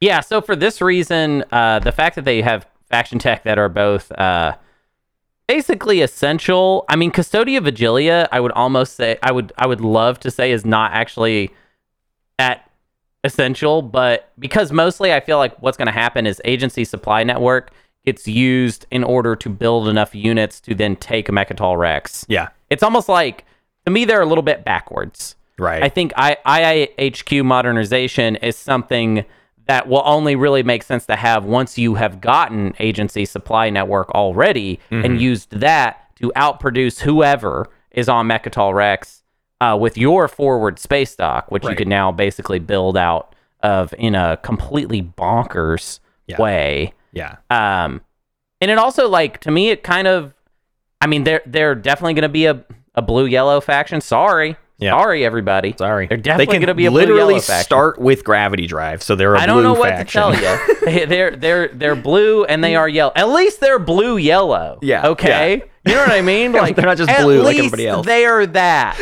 All right. Settle for that because Yeah. they have good yellow faction tech that they are going to get probably almost every single time. Yeah. I mean, the fact that IIHQ modernization gets you just two command tokens every time someone happens to score a Mecatol Rex point. Yep.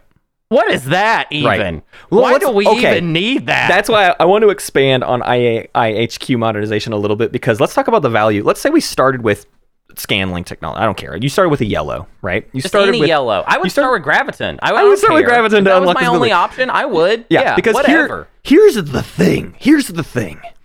We talked about their round one starting value, right? Oh man, they start with such a good thing. Imagine this. I start with two commodities and a trade good and whatever my planets are. When tech pops, I do the secondary of tech. I spend four bucks from wherever I've got it. Who cares? I instantly gain another two resources back.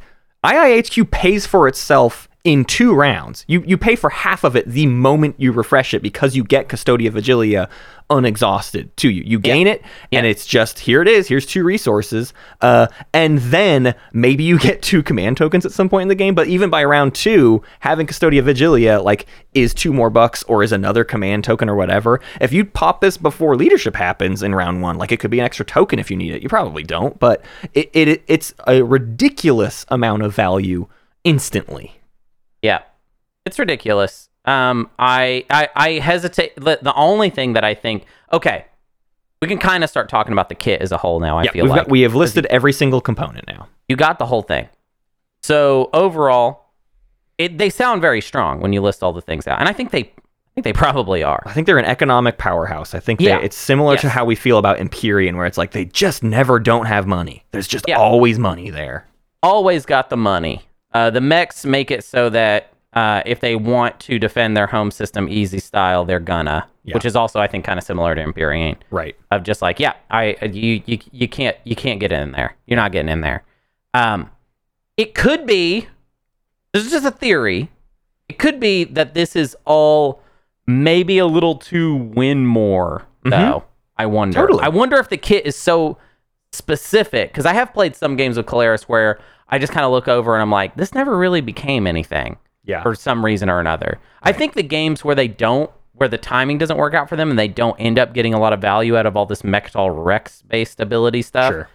is just a game where I don't know. They're just kind of like, yep, they got a lot of plastic. I'm not really sure it's doing anything Yeah. super important, but it just is there. Right. And the production stuff, that's it's crazy, crazy good. Yeah. But what about just points? I guess. Sure. It's kind of it's kind Right. of my There, there thing. an argument to be made here that in the worst case scenario, all Keleres has as a unit ability, period, is three extra dollars per round. And Yeah. that's not necessarily points, right? So Well, there are games where that will be how they are played.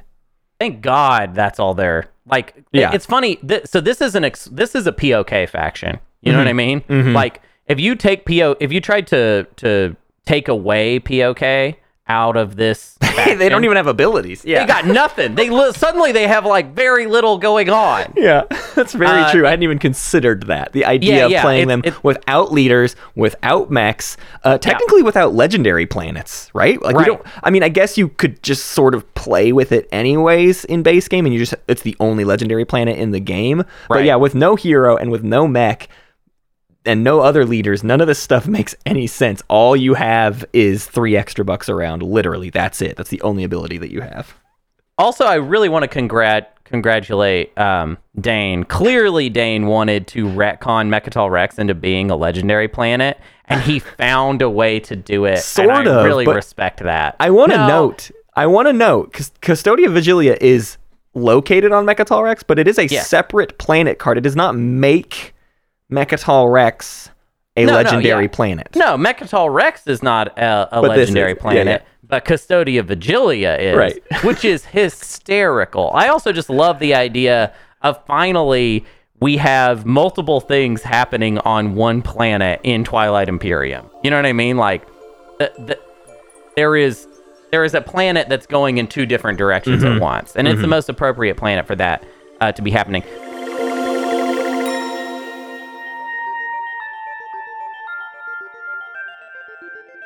Do we want to get into a little bit of pre-errata? I would love to. Yeah, yeah. We you so you've heard a lot of our takes. We're going to react to some stuff other people have been saying, but again, we don't know anything about this faction yet. So I'm I've been certainly curious what other folks uh, have had to say. Uh, first up here is Wecker, and we've sort of touched on this point, but I want to kind of specifically react to it. Wecker says Keleres win as an under the radar faction until they randomly play five component actions in a row and score three guac off of it. Now I don't know about scoring three guac. Yeah. I do feel like the component action thing I feel like we've already talked about a little bit, which is it can be devastating depending on what component actions are out there. Yeah. But what what do they actually have access to? Right. Th- this Basically, I, they have- Wecker is sort of selling the idea of like a scan link Keleres that lucks themselves into the shard of the throne or whatever, and that's one component action, and then like you kind of I don't know, you turn that into other stuff. Th- that's the this turn that Wecker is describing is the I get the shard of the throne off of my uh, fragments, and then I play my unexpected action, and then I activate a system to go take a whatever. Yeah. Right. That that's like this turn that Wecker is proposing, and I think that's definitely possible. We're going to see plays of the week that are this style of thing. I definitely don't think it's like how every or even most Keleres games go, but it's definitely a thing that can pop off.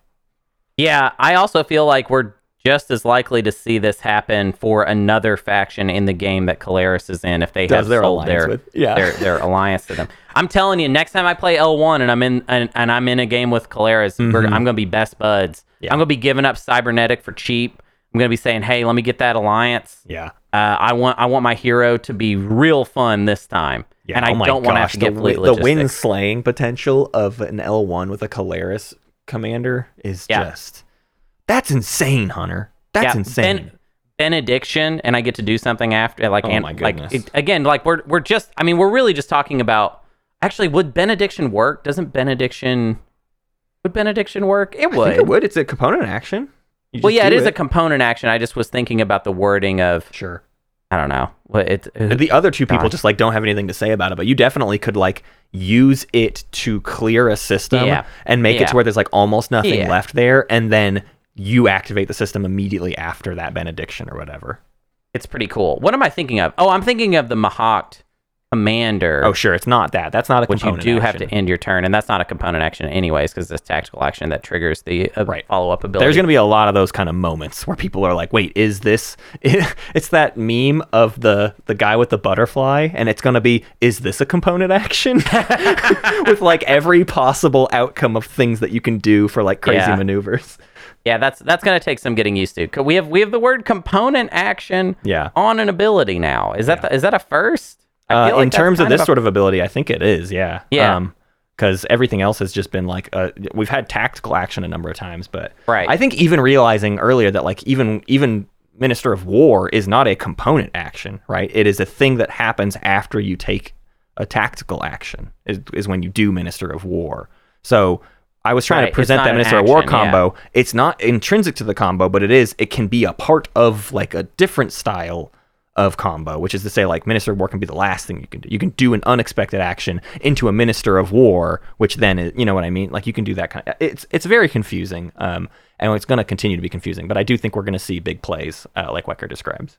Yeah, I if if to add a little bit to what Wecker's saying, I think Polaris uh, has everything in their pocket for uh, late game stall fests Yeah. that end in weird, like a Sarl style, like Mm-hmm. you're all passed and now I'm gonna do a bunch of weird stuff. Yeah, Um, I would agree with that wholeheartedly because, like, oh my god, we've got so much we've we've got so much economy. Mm-hmm. We're getting two uh, command tokens we don't even need off of Custodia Vigilia when people happen to score Mecatol Rex point. That's just like sur- surprise, two command tokens. Like Yeah. that's crazy. yeah. Um, that's just a lot. Uh, let's read we got. Fallen Waffle here has a has a little piece. Fallen Waffle says, "Has anyone considered calling Keleres a Space Dock 2 faction yet?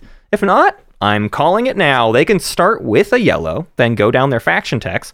Their second faction tech allows them to build both at home and at a forward dock without activating. I definitely I don't know yet about Space Dock 2. Maybe. I mean, there's going to be games where you probably want it, but I'm definitely leaning into the idea that Keleres is a a billion percent you need that forward dock. Whether it's on Mecatol Rex or not, Oh, yeah. I don't care. But like I want I want Lodor adjacent to Mecatol Rex. And then I put a forward dock there. It's at bare minimum a five production forward dock. And, and if I get any explorers, it's even better, right? Space Dock 2 makes it a seven build thing. And I can build out of that without activating it. It's like a super duper sling relay. I can build a carrier and six fighters and then just send those to go do things uh, in, in my next action or whatever. Like that, that stuff is going to be pretty crazy.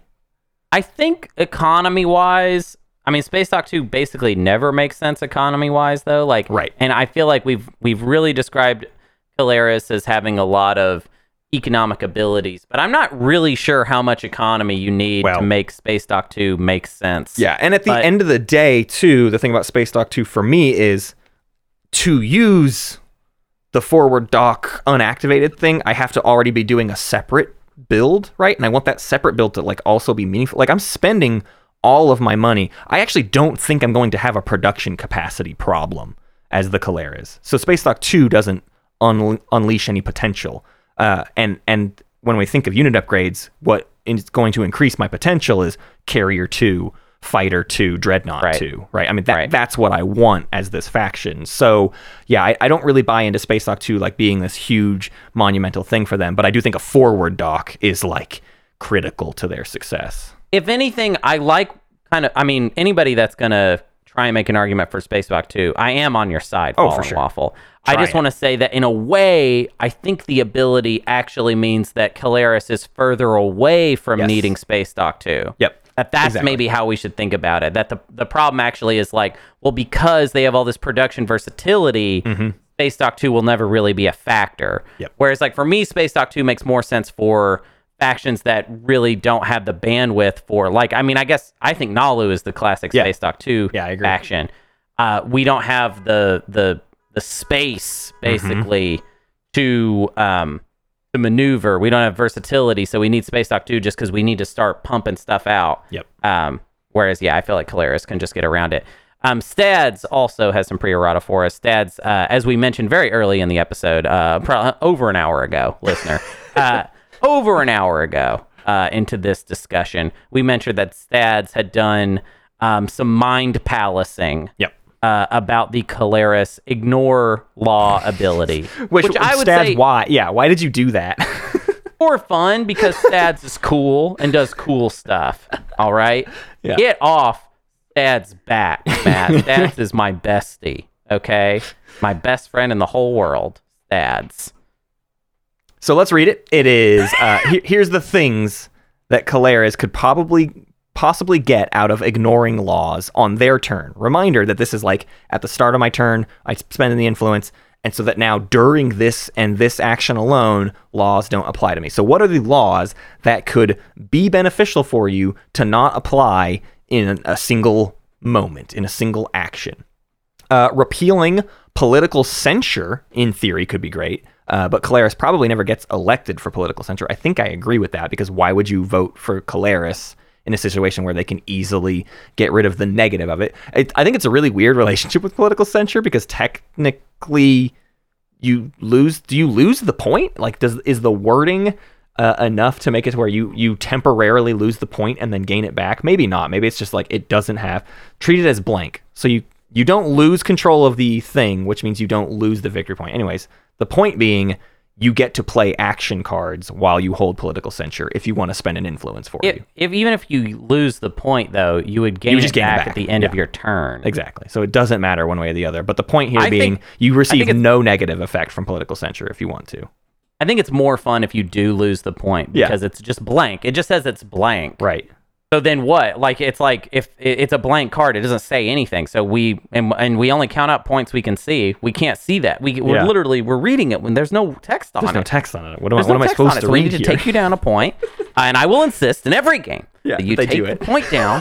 And then at the end of the turn, oh, we found your point again. point. There you go. Some text appeared. Oh my It, goodness! it a, a is. victory It point. is victory point peekaboo. Yeah. And that's a joke I make for you, Matt, as as a man who probably has to play peekaboo. Do you play peekaboo with Molly? I've never seen you play peekaboo. we don't call it peekaboo, but yeah, we play it. what do you mean you don't? We you play got a your own. You got your own folk game Well, version think, of peekaboo. think about think about my whole vibe, and it's really it's significantly more like loud screaming than it is That's true. like a peekaboo. It's not so peekaboo. loud it's. It's insanely loud at your house. Everyone at your house is just constantly making like goblin monster noises, basically. You you people rarely communicate with your words. yeah. Yeah, You just yeah. kinda which is why. Molly has not been doing so great at learning new words. She just has noises for words instead of Right. words so far. You- yeah. She's today she, grow- t- t- so she she's watched a little bit of Peppa Pig recently, and Yeah. today this is gonna be harder to translate podcast. But today she looked at looked at Katie and she just goes peh, peh, like like pointing at the TV, snapping her finger, just like peh, do Peh. it, put it on. Peh. I need I need peh. heh, heh. And it's because you're teaching her to. You're not teaching her words, so she. Yeah. So everything needs to be like a guttural noise Exactly. for her. She she has the idea of the word pig, but there are no words where you kind of everything. It just has to be like a punch. Mm-hmm. Every word is a punch that you're just making with air. Punch words. Um, what are the other? Uh, we got classified document leaks. Yeah. Uh, could be cool. I, Sure. I, I actually don't quite even understand that one, but hey, we left it in there. Good job, Stads. Yeah, I don't. I really don't get this one. If the if the timing is nice, we can what? We can gain additional secrets or something. I don't know because the point is on our turn we can make it to where we can't claim the objective that exists. Oh, I get it. Okay, here it is. Here What? it is. What it's is more it? a defensive maneuver of like I'm gonna go do this risky combat, but I don't want them to score brave avoid off of me. Or I don't want them to. It's it's anti become a Oh. martyr. This is anti become a martyr. If uh, become a martyr has become the classified document leak, that's how ridiculous uh, Stads has thought through this. Okay, well, hey, that's fun. Sure. right. Yeah. And thanks for the free content. All right, Stads. I appreciate it. Here's the big one. Uh, yeah, exactly. This is The- the, big one. The big one is Minister of Peace. Uh, Can't be minister to peace. Just you cannot be Minister of Peace. Period. And add to that the idea we talked about all this like I can unexpected action into Minister of War. Like there is a potential here to do huge actions, and that's a threat that we'll always technically have. And the idea that Minister of Peace never applies against us if we don't want it to is like a huge deal. Uh, Yeah. So and it only costs Um, one influence. That's nothing. At the end of the episode, after we get we get done doing the rundown, I'm gonna have a spoiler for a tournament game uh, play having to do with Minister of Peace. So stay tuned for that. Ooh, if fun. you want a spoiler, if you don't want a spoiler, you can just check out early. Yeah. Uh, what else we got? Next up, these are smaller but anti-intellectual revolution. Uh, basically, you can when if you're popping tech on your turn, you can spend the influence beforehand to not have to kill ships when you do tech. That's the thing with anti-intellectual revolution. Uh, similarly, regulated conscription is like you get this benefit to your fighters and stuff, but you have to build new fighters or infantry when you do it. So you could spend the influence to, oh, I don't, I really didn't want to build fighters or infantry this turn. That is like not a big deal and almost never going to come up. But hey, I mean, I guess it, it kind of could every once in a while. The last one is enforced travel ban and Nexus sovereignty. These are the ones where it's like I can move through nebulas or like wormhole, all that movement stuff. You can uh, like lock down or turn on, you know, turn back on nebulas or whatever. I don't, I don't know why you Yeah. would need to do much of that stuff because mostly those things are restricting movement. Um, I guess that's the point is you can open it back up. Enforced travel ban is that the nebula one though? Like that's the one where you open up nebulas and you could instead decide to turn them off. I don't know why you would ever do that, but it doesn't matter. All right, we're done. That's all of them. I mean that, that that's Stads is a genius, and that's literally all Stads could think of that is beneficial for Keleres to use this ability on. That's Yeah, uh, it's- that's not high praise. Again, it's fun, thematic Mhm. stuff. It's going to. There's gonna be. You know, we're guaranteed a cool play yeah, in the next like two years right. that has to do with this, where we're I- gonna be like, oh, this is huge. Can I put And my cap bam. on? Can Yeah. I put my cap on real quick? The, the, that annoying designer cap. It's it's that uh, it's a, it's that cap nobody needs. And I wonder okay, if you I only, wonder if, you only have caps nobody needs. I know. Um, but I wish that this was like when a law is resolved or a, a law or directive, right? When an agenda is resolved, I wish it was like spend a bit more influence, like spend like five influence or something, spend spending a lot, and then don't incur the effect of the agenda at all, right? Like if Or could dodge for everybody. for Keleres to dodge any agenda they want to at a at like a, a sizable enough cost or whatever. I feel like I wish it was that.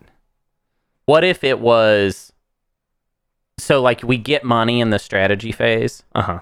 um, rep- replenish commodities at the start of the strategy phase, then gain one t- uh, trade good. What if it was also you may spend, you know, four influence at the start of the strategy phase, treat all laws blank until the end of the action phase. Yeah.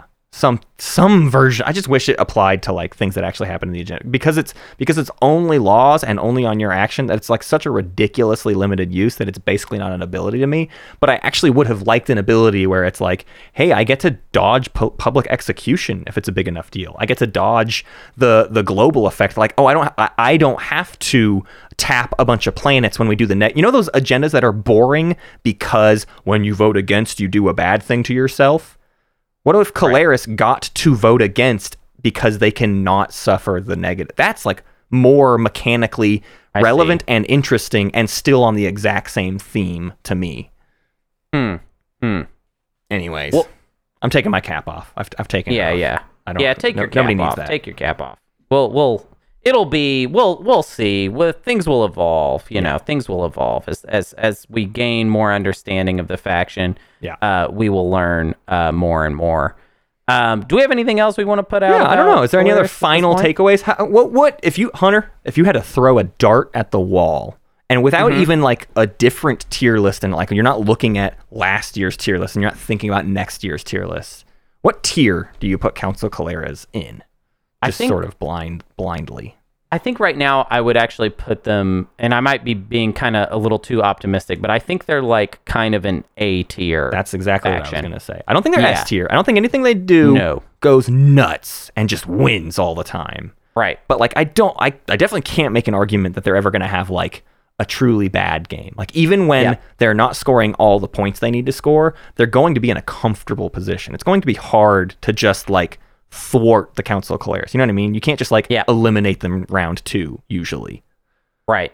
They might, and I, I mean, I, I'm going to leave open the possibility that, that they're actually a little worse than that. Mhm. Um, but right now, it sounds like a pretty good kit that leads to a lot of things that that would that would in a lot of games mean that we have options as far as getting uh, guac and uh, having you know having lots of plastic does help us score a lot of secrets. Yep. Uh, and of course, sure. there's a lot of especially unlock where- plastic, right? That's my Yep. big thing that I keep coming home to is like this is a this is an action phase secret faction if ever there was one. We talk about like oh Nomad needs to get uh, Sling Relay or they, they start with Sling Relay, right? They they do that. They can always like spawn in their flagship and then immediately unveil a flagship. Like so can this faction.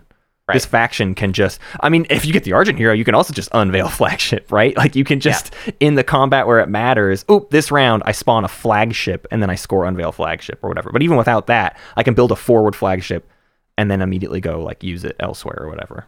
I would put it this way: most, if not all, Blue Start factions are up there. Yes. are in the most of them are in the top ten. The only two that that really aren't would be uh, Ghosts um, and like Barony. Right. I, I, even like Titans, we maybe made an argument was not in the that top ten, but uh, I think have I think that's changed this know. year. They're just they're just a weird faction with a with a very I don't know. I don't know. I, I, I still don't understand why Titans. They had so well ten. sometimes. we, we are we are more than two thirds through the prelims. They had ten wins in the qualifiers, and they have not won a single time in the prelims. That's how So weird, weird. Titans. It like Titans just like I don't know. It's it that you can't look at them in like a vacuum. Right. Um, and those three factions, I would say, uh, and Keleres is essentially a Blue Start faction. Yep. I mean, Yep. except for those situations where they won't get to. But, but in that situation, no one got to. exactly. There's no there's no you didn't lose an advantage, right? They're you didn't, always, yeah. yeah. They're always going to have the opportunity to be Blue Start if that matters. You know what I mean? Um, so in that way, I would say that they're probably better than Barony. Uh, and and probably Ghost as well, as much as it pains me to say. But Ghost is cooler than Keleres, obviously. Keleres sucks. Ghost rules. uh, but definitely better than those factions. And uh, they're probably around Titans yeah. as far as goodness goes. They're I probably mean- in that vicinity, maybe a little better. my my brain really does go more towards thinking about Empyrean and Empyrean's money, Empyrean's income is this like implied income for like Mm-hmm. little things, whereas Keleres's is a hard and fast income. Like yes, That's I get more money, and the defensive stuff of Empyrean is this like reactive. You unlock my home system, I get to reactivate it. The dynamo's pretty good. The the me- Empyrean mechs are are better as an overall Yeah. defensive tool but that's about it. Everything else in the Keleres kit, I would say, is better defensively. And so, like, money plus defenses plus blue tech, like, all of that screams a, a faction that accomplishes many, many goals on the table. My money is still on Empyrean if we're talking Empyrean versus Keleres. But I, I would say it's probably, we're probably talking around the same. Oh, yeah. In, in- Area. they're I both just- like an A tier, basically, maybe. Or, or yeah, I mean, here, here, here's why I like Empyrean better because we start with DET. Yeah. And so that means that in so many situations, we're going to get more secret draw. But what about how most- often? What about how often uh, Keleres starts with DET? When Empyrean and Winnu are both in the game, you start with DET, right? Like you just do that. You just Sure. start with DET. So like a percentage of the time, Keleres is like right there with Empyrean on on DET stuff. Yeah, but they don't start with two. Well, they, they don't start with the agent that Empyrean starts with that allows them to not waste command tokens in exploring. Yeah, So yeah, I no, agree. I, I I would not say that being able to start with DET in those very Is specific alone. situations means that Ca- Keleres would be better than Yeah. Empyrean. Yeah. Um, but yeah, I mean that is important to know that no matter how, no matter what we say on Keleres, the fact that their starting tech is such a giant variable is always going to be a huge boon for them Yep. as far as uh, kit goes. So, yeah, it, it's nice that their faction tech are both. I don't even know why their faction tech needed to both be yellow. I know the idea. It's such a. It's so annoying. You think about it in the way that Stardax tech is annoying. Like we have no starting tech, and we're in completely opposite directions. And then here's a faction that can start with any tech, including two tech of a color. You could start Right. with anything, Right. and we made both of their tech cheap, like low tier tech, Yeah, a yeah. one and a two. And yellow. Think about the idea that you could you can start the game with two yellows and immediately skip IIHQ. You would I don't know why you would even do that, but like you could go straight to their second faction tech turn one. Yeah. Yeah, like I mean, I guess it's because both of the faction tech they sound like yellow tech as far Yeah. as what they oh, do. Oh, for sure. You know what I mean? Like thematically, they do Yeah. seem like yellow tech. So I don't want to act like okay. like you say you say that, but Sling Relay is a like produce and unlock Mm-hmm. Yeah. thing, and then Yeah. we have this double yellow tech that's produce it. I don't know. There's no logic to me. There to, is to no me in the tech, there's actually no logic. I I wish it was like two different level three techs, and it's like the idea like there's superpowers, but you sort of have to lean into this like, well, this game I'm gonna start two red. I like the idea of Keleres being this faction that's like you pick the kind of game you're having at the start. You pick what Keleres you Gotta play call your at the start. You gotta call your shot. So it's like I'm gonna start with two reds because I want that level three red tech thing. Like I w- and I want to carry this faction in this way. I think that would have been uh, very funny. Oh, sorry. Uh, um, how did my hat get back on my head? Sorry, my my cat jumped right back on my head there. I'm, I've, I've thrown it in the trash now.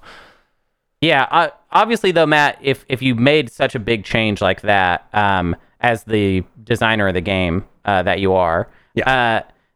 Uh, you would have to kind of change everything else around it too, right? Because because basically the way they work is they have uh, uh, kind of bunk like abilities on the thing. The the leaders are like pretty good and Yeah. kind of help out the start. The mechs are uh, real, real good, but actually the faction tech are kind of like where the real abilities are. Yeah. That the like the stuff that I think is kind of makes or breaks Yes, them. I uh, sort of similar to Mentak, where it's like, um, yeah, without mirror computing, what is this faction? Yeah. you know, for sure. and that's kind of how I feel about um, the Keleres faction tech, although maybe not to quite that extent, because mirror computing is obviously the best tech in the game. Um, Uh, but I want to tell you about the the homebrew faction. I want I want to make that this faction makes me think of. I, Oh, okay. I think I've told you this in private before, but the one I really want to make is a faction with um no abilities and um not a very good start, like a like a, a pretty bad start probably, like maybe maybe even like no starting tech. I don't know, doesn't matter. Uh, and then they don't have an agent and they don't have a hero, but instead they have three commanders, and all three of the commanders are like fairly tough unlocks that like really push you in a direction you don't want to go in. But then the abilities are incredible, like way too good. But the idea being like you can really like sacrifice big portions of your game that you did not start on a good footing of to gain massive benefits. And so then like by the late game, suddenly you're this like powerhouse faction if you were able to unlock all of your commanders. That's what Yeah. I want. that's interesting. I feel like it's kind of three factions in one. Sure. basically. Instead of designing one whole faction, we had we took three faction ideas, we put them in one faction, and we had the player choose Yes. which one they were going to play. Right. Essentially. Right. Yeah, that's interesting.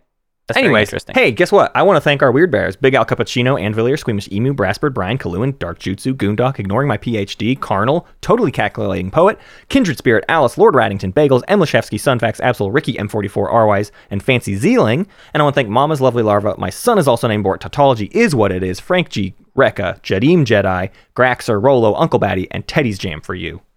All right, Galactic Council poll is out. You still have time. Get in there. Your options are action cards, uh, action cards redux, which is where we re-examine all of the action cards. We actually have a good reason to do that now because of this component action thing. Yep. Um, and then the rest of your options are essentially deep dives on all the rest of the codex. We can go through the frontier frontier deck in its entirety, but obviously we will talk a lot about the new codex three frontier cards. Uh, we can talk about the Yin faction uh, as far as like what they got now and how it will affect their game.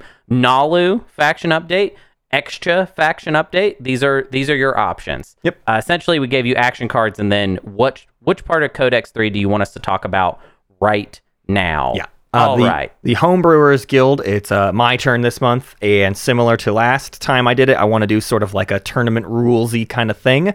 I want to workshop a ninth strategy card that reveals more public objectives. The idea with this workshop that we're going to do is like potentially, do we need to alter other strategy cards to fit in line with this? But I want a strategy card that quickens the pace of getting public objectives on the board with the idea that like if you used it every single round you would end the game in like round six or something like that it's essentially something that happened in the big strategy card uh homebrew game but that one was like way way wackier. I want Right. to rein this one in and see what it looks like uh, when we t- kind of take it seriously as like a tournament style game. Could could a tournament variant have a ninth strategy card that sort of quickens the pace of the game? That's what i'm after. So let's let's chat about that in the homebrewers guild and we will do a game here in a couple weeks. Uh, we're wrapping up the prelims, and then there's a couple uh, actually massive events coming up for Hunter and I that we Yep. haven't talked much about yet. But uh, th- I- I would not expect a Homebrewers Guild game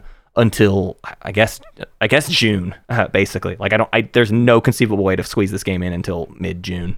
Yeah, we'll yeah we will we will get it done whenever we get it done. Uh, actually, Matt, I think this is a good time to just sort of tease. Yeah, We have like a kind of handful of different things yeah, that are just about to get announced, right. which is really exciting. So stay tuned um, and get excited. Yeah. Uh, because it's gonna be kind of an unbelievable summer for the show. I'll go ahead and say that. Uh, the we have like I don't know. There's there are some dreams coming true Yeah, very soon, yeah. uh, which is pretty crazy. It's Um, a it's a very exciting summer, and it's gonna like it. There's some stuff like on the immediate horizon, but then there's also like a lot of really cool stuff later in the summer. Yeah. There's there's just a, a lot that's like kind of going on, and and I'm, It's I'm funny very- too, because we're on the verge of being able to announce several things, but we like can't like we're it's, It's literally like timing, and I'm really sorry. yeah. Yeah, the window for announcing these things is like just about to open, and like I can see it starting to open, but we have to get this episode out right Yeah. now. Yeah, Um. So yeah, stay tuned. Uh, Um, you can rate this podcast and in the rating, make it really annoying. Say, I'm very excited for the things coming in summer of 2022. I'm so excited. So five stars so that when people, already made. it's already just gone. Uh, but you can rate us on Apple Podcasts, iTunes, Spotify, all over the place. You can also find our website, spacecatpeaceturtles.com for ways to contribute to the Patreon and become a Galactic Council member and vote on all those things Hunter voted on earlier. Or you can become a part of the Homebrewers Guild and help contribute stuff for then Homebrewers Guild streams. You can also find our Twitter and our Discord and our merch and all that stuff on that website. Yeah. Okay. I'm going to close it out today with a tournament spoiler. Um, this is for a very specific play that I just want to talk about because it was just, it was very, very cool. Yeah. Um, and I just want to call attention to it. Um, so the situation is this. Um, it is uh, which game was it? It was game 28. Uh, so this like just happened. So I like again, I want to stress like th- this is the rest. We're the only thing we're talking about. This probably isn't on YouTube yet. is, yeah, the, is the point. Yeah. So like you you do not have to listen to us break this down. If you do not like tournament spoilers, just go ahead and leave. Like we're not talking about anything else. We're Mm-hmm. we just will end the this and we're show the second we're done with Yes. the story. So, but I just I cannot hold this in. All right. it was very cool. So this was an interesting group um, that that played on Sunday. Um, it was a, a lot of known faces and some some new ones as well. We had uh, Brian, uh, finalist uh, from tournament two. We had Shorty Five Five, also finalist from tournament two. We had Vision S, uh, who is uh, a streamer, a, a, a fellow tournament streamer, has helped us with many tournament things actually in the past. Has also been a, a ref in past tournaments. Uh, has also been a semifinalist in tournament three. Uh, she actually lost to Teddy, who then went on to win tournament three. Uh, it and was she a- almost won that game. yeah, she almost won that game. So she's one of those people that almost took the spot that went to the person that ended up winning. Yeah. And I tend to remember that stuff. Yeah. A lot. Um, we also had uh, three players I was less familiar with, uh, but were all very impressive: Sarah Sakin, Stranger Danger, and and Gazoid.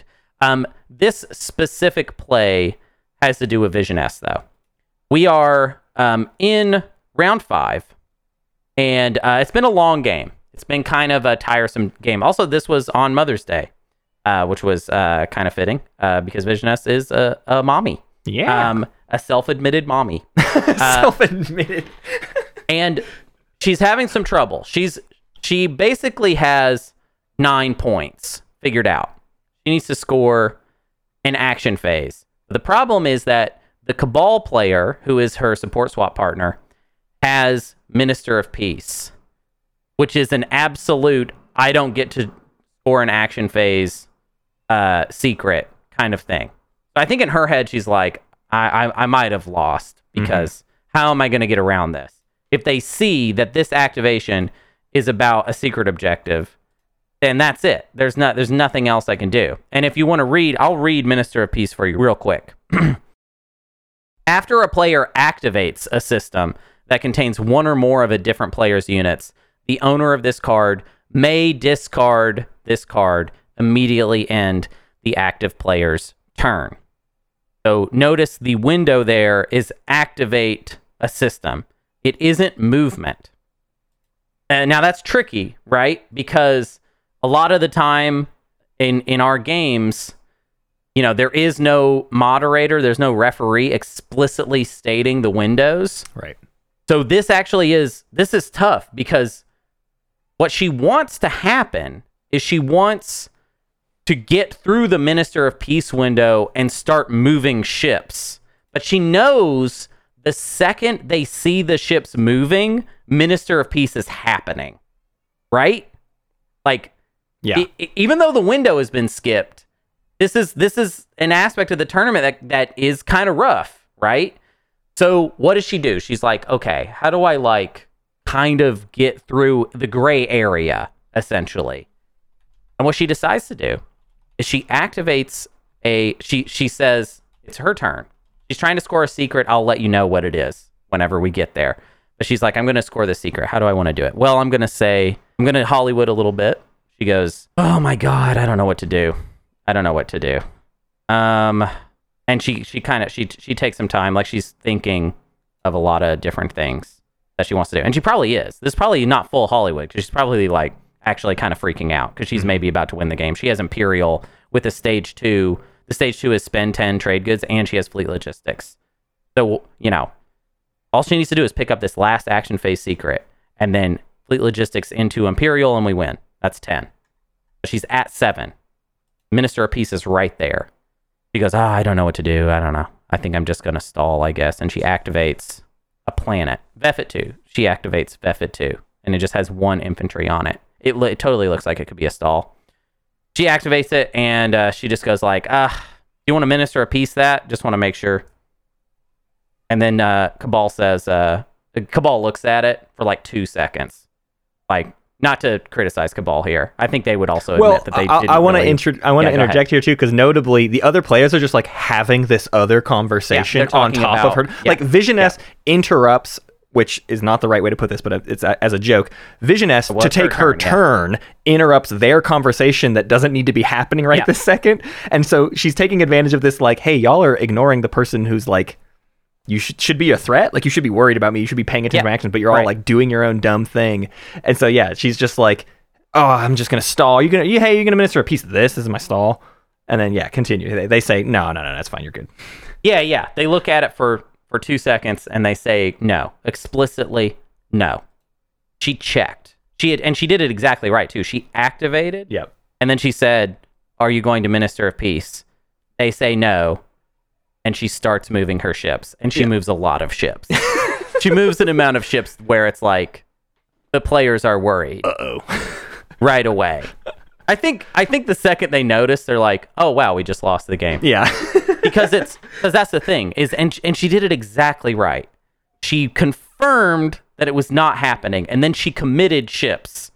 So even if the players had been like, "Wait, no, we do want to minister a piece of that," it would have been so like, unethical no, for them to I say that. checked. It would have been not no. It would have not held any water with Right. anyone right. because that's the window. It's after activation. It is not movement. The, the big thing here is she's getting around the fact that we don't do lay it, play it anymore, and we don't Yeah. do these timing windows. So so often in this tournament, you do get these like I activate. Oh wait, that I have your support for them. Okay, can I take back the activation? And kind of the whole table agrees yes.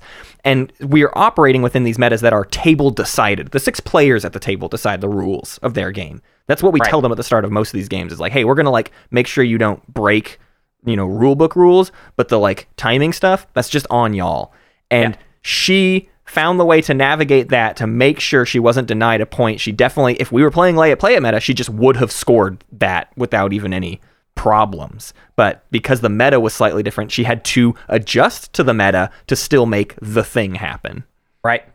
Um, and yeah, because she got the explicit no, she was able to move uh, ground forces to Vefut 2.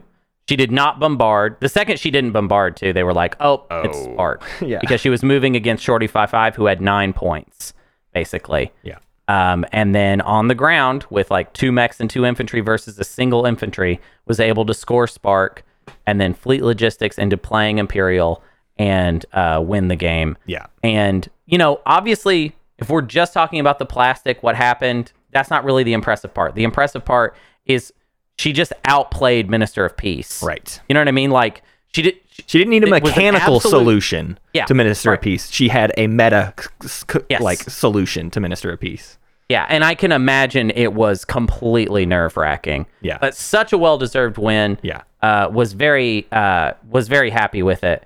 Um, and uh, yeah, just great great job, Vision S. I, I mean, I, Really, I really literally, game. I went back and watched it kind of after you mentioned it to me, and I chalk that up there with like, it, it, it's of a different pedigree, it's of a different style, but like the Luke win in 2020, which is like this huge fleet logistics swing win, it's got all of those same qualities, yeah yeah right? It, and and Luke had a had a flair that was like, I don't need to score my thing in the in the space combat, I'll do it on the ground, whereas Vision S's has the flair of like I'm dodging a meta problem that I don't like. I con- correctly navigated this very very delicate situation to make it turn up in my favor. So th- those two moments are like literally on equal footing for me. It, it, it's an awesome play that uh Yeah. I hope I hope we see more of it uh, from her in the semis because uh, Yeah. that was her game winning move, and Vision S moves on to the semis.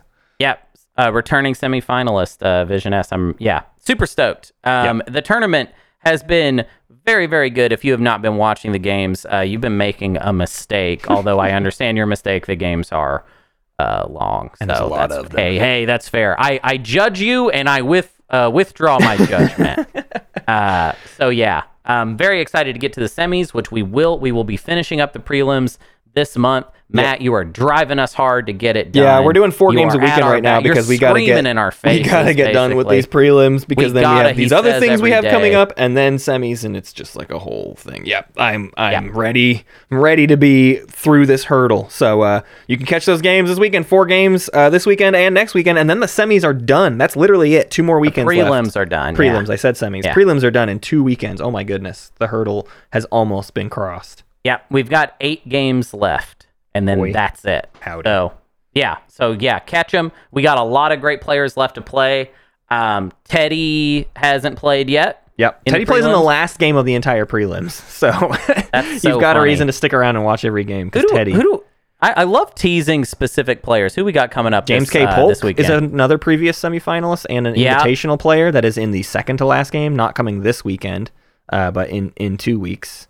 We got Mantis. We got my son is also named Bort, who you'll recognize from last week, uh, from last week's episode. We got Dead Bob. We got uh, Drago Thaxton, who does the um, The stats. the stats Yep. uh, this year. Our our stats person. Kraken is playing Kraken? at like 8 Yeah. p.m. Somehow I allowed Uh-huh. Kraken to play in a in a nighttime game, so that's going to go till 4 a.m. Absol is also in that game.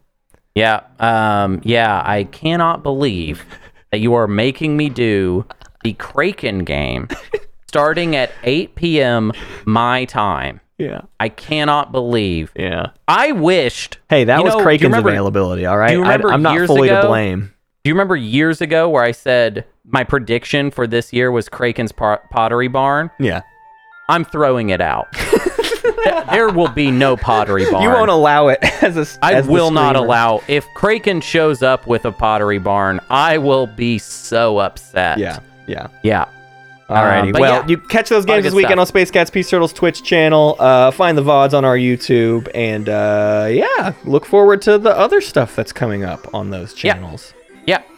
You'll. Oh my God, two hour episode ish, almost two hour episode. Let's go. We gotta Yep. go. Get out of here.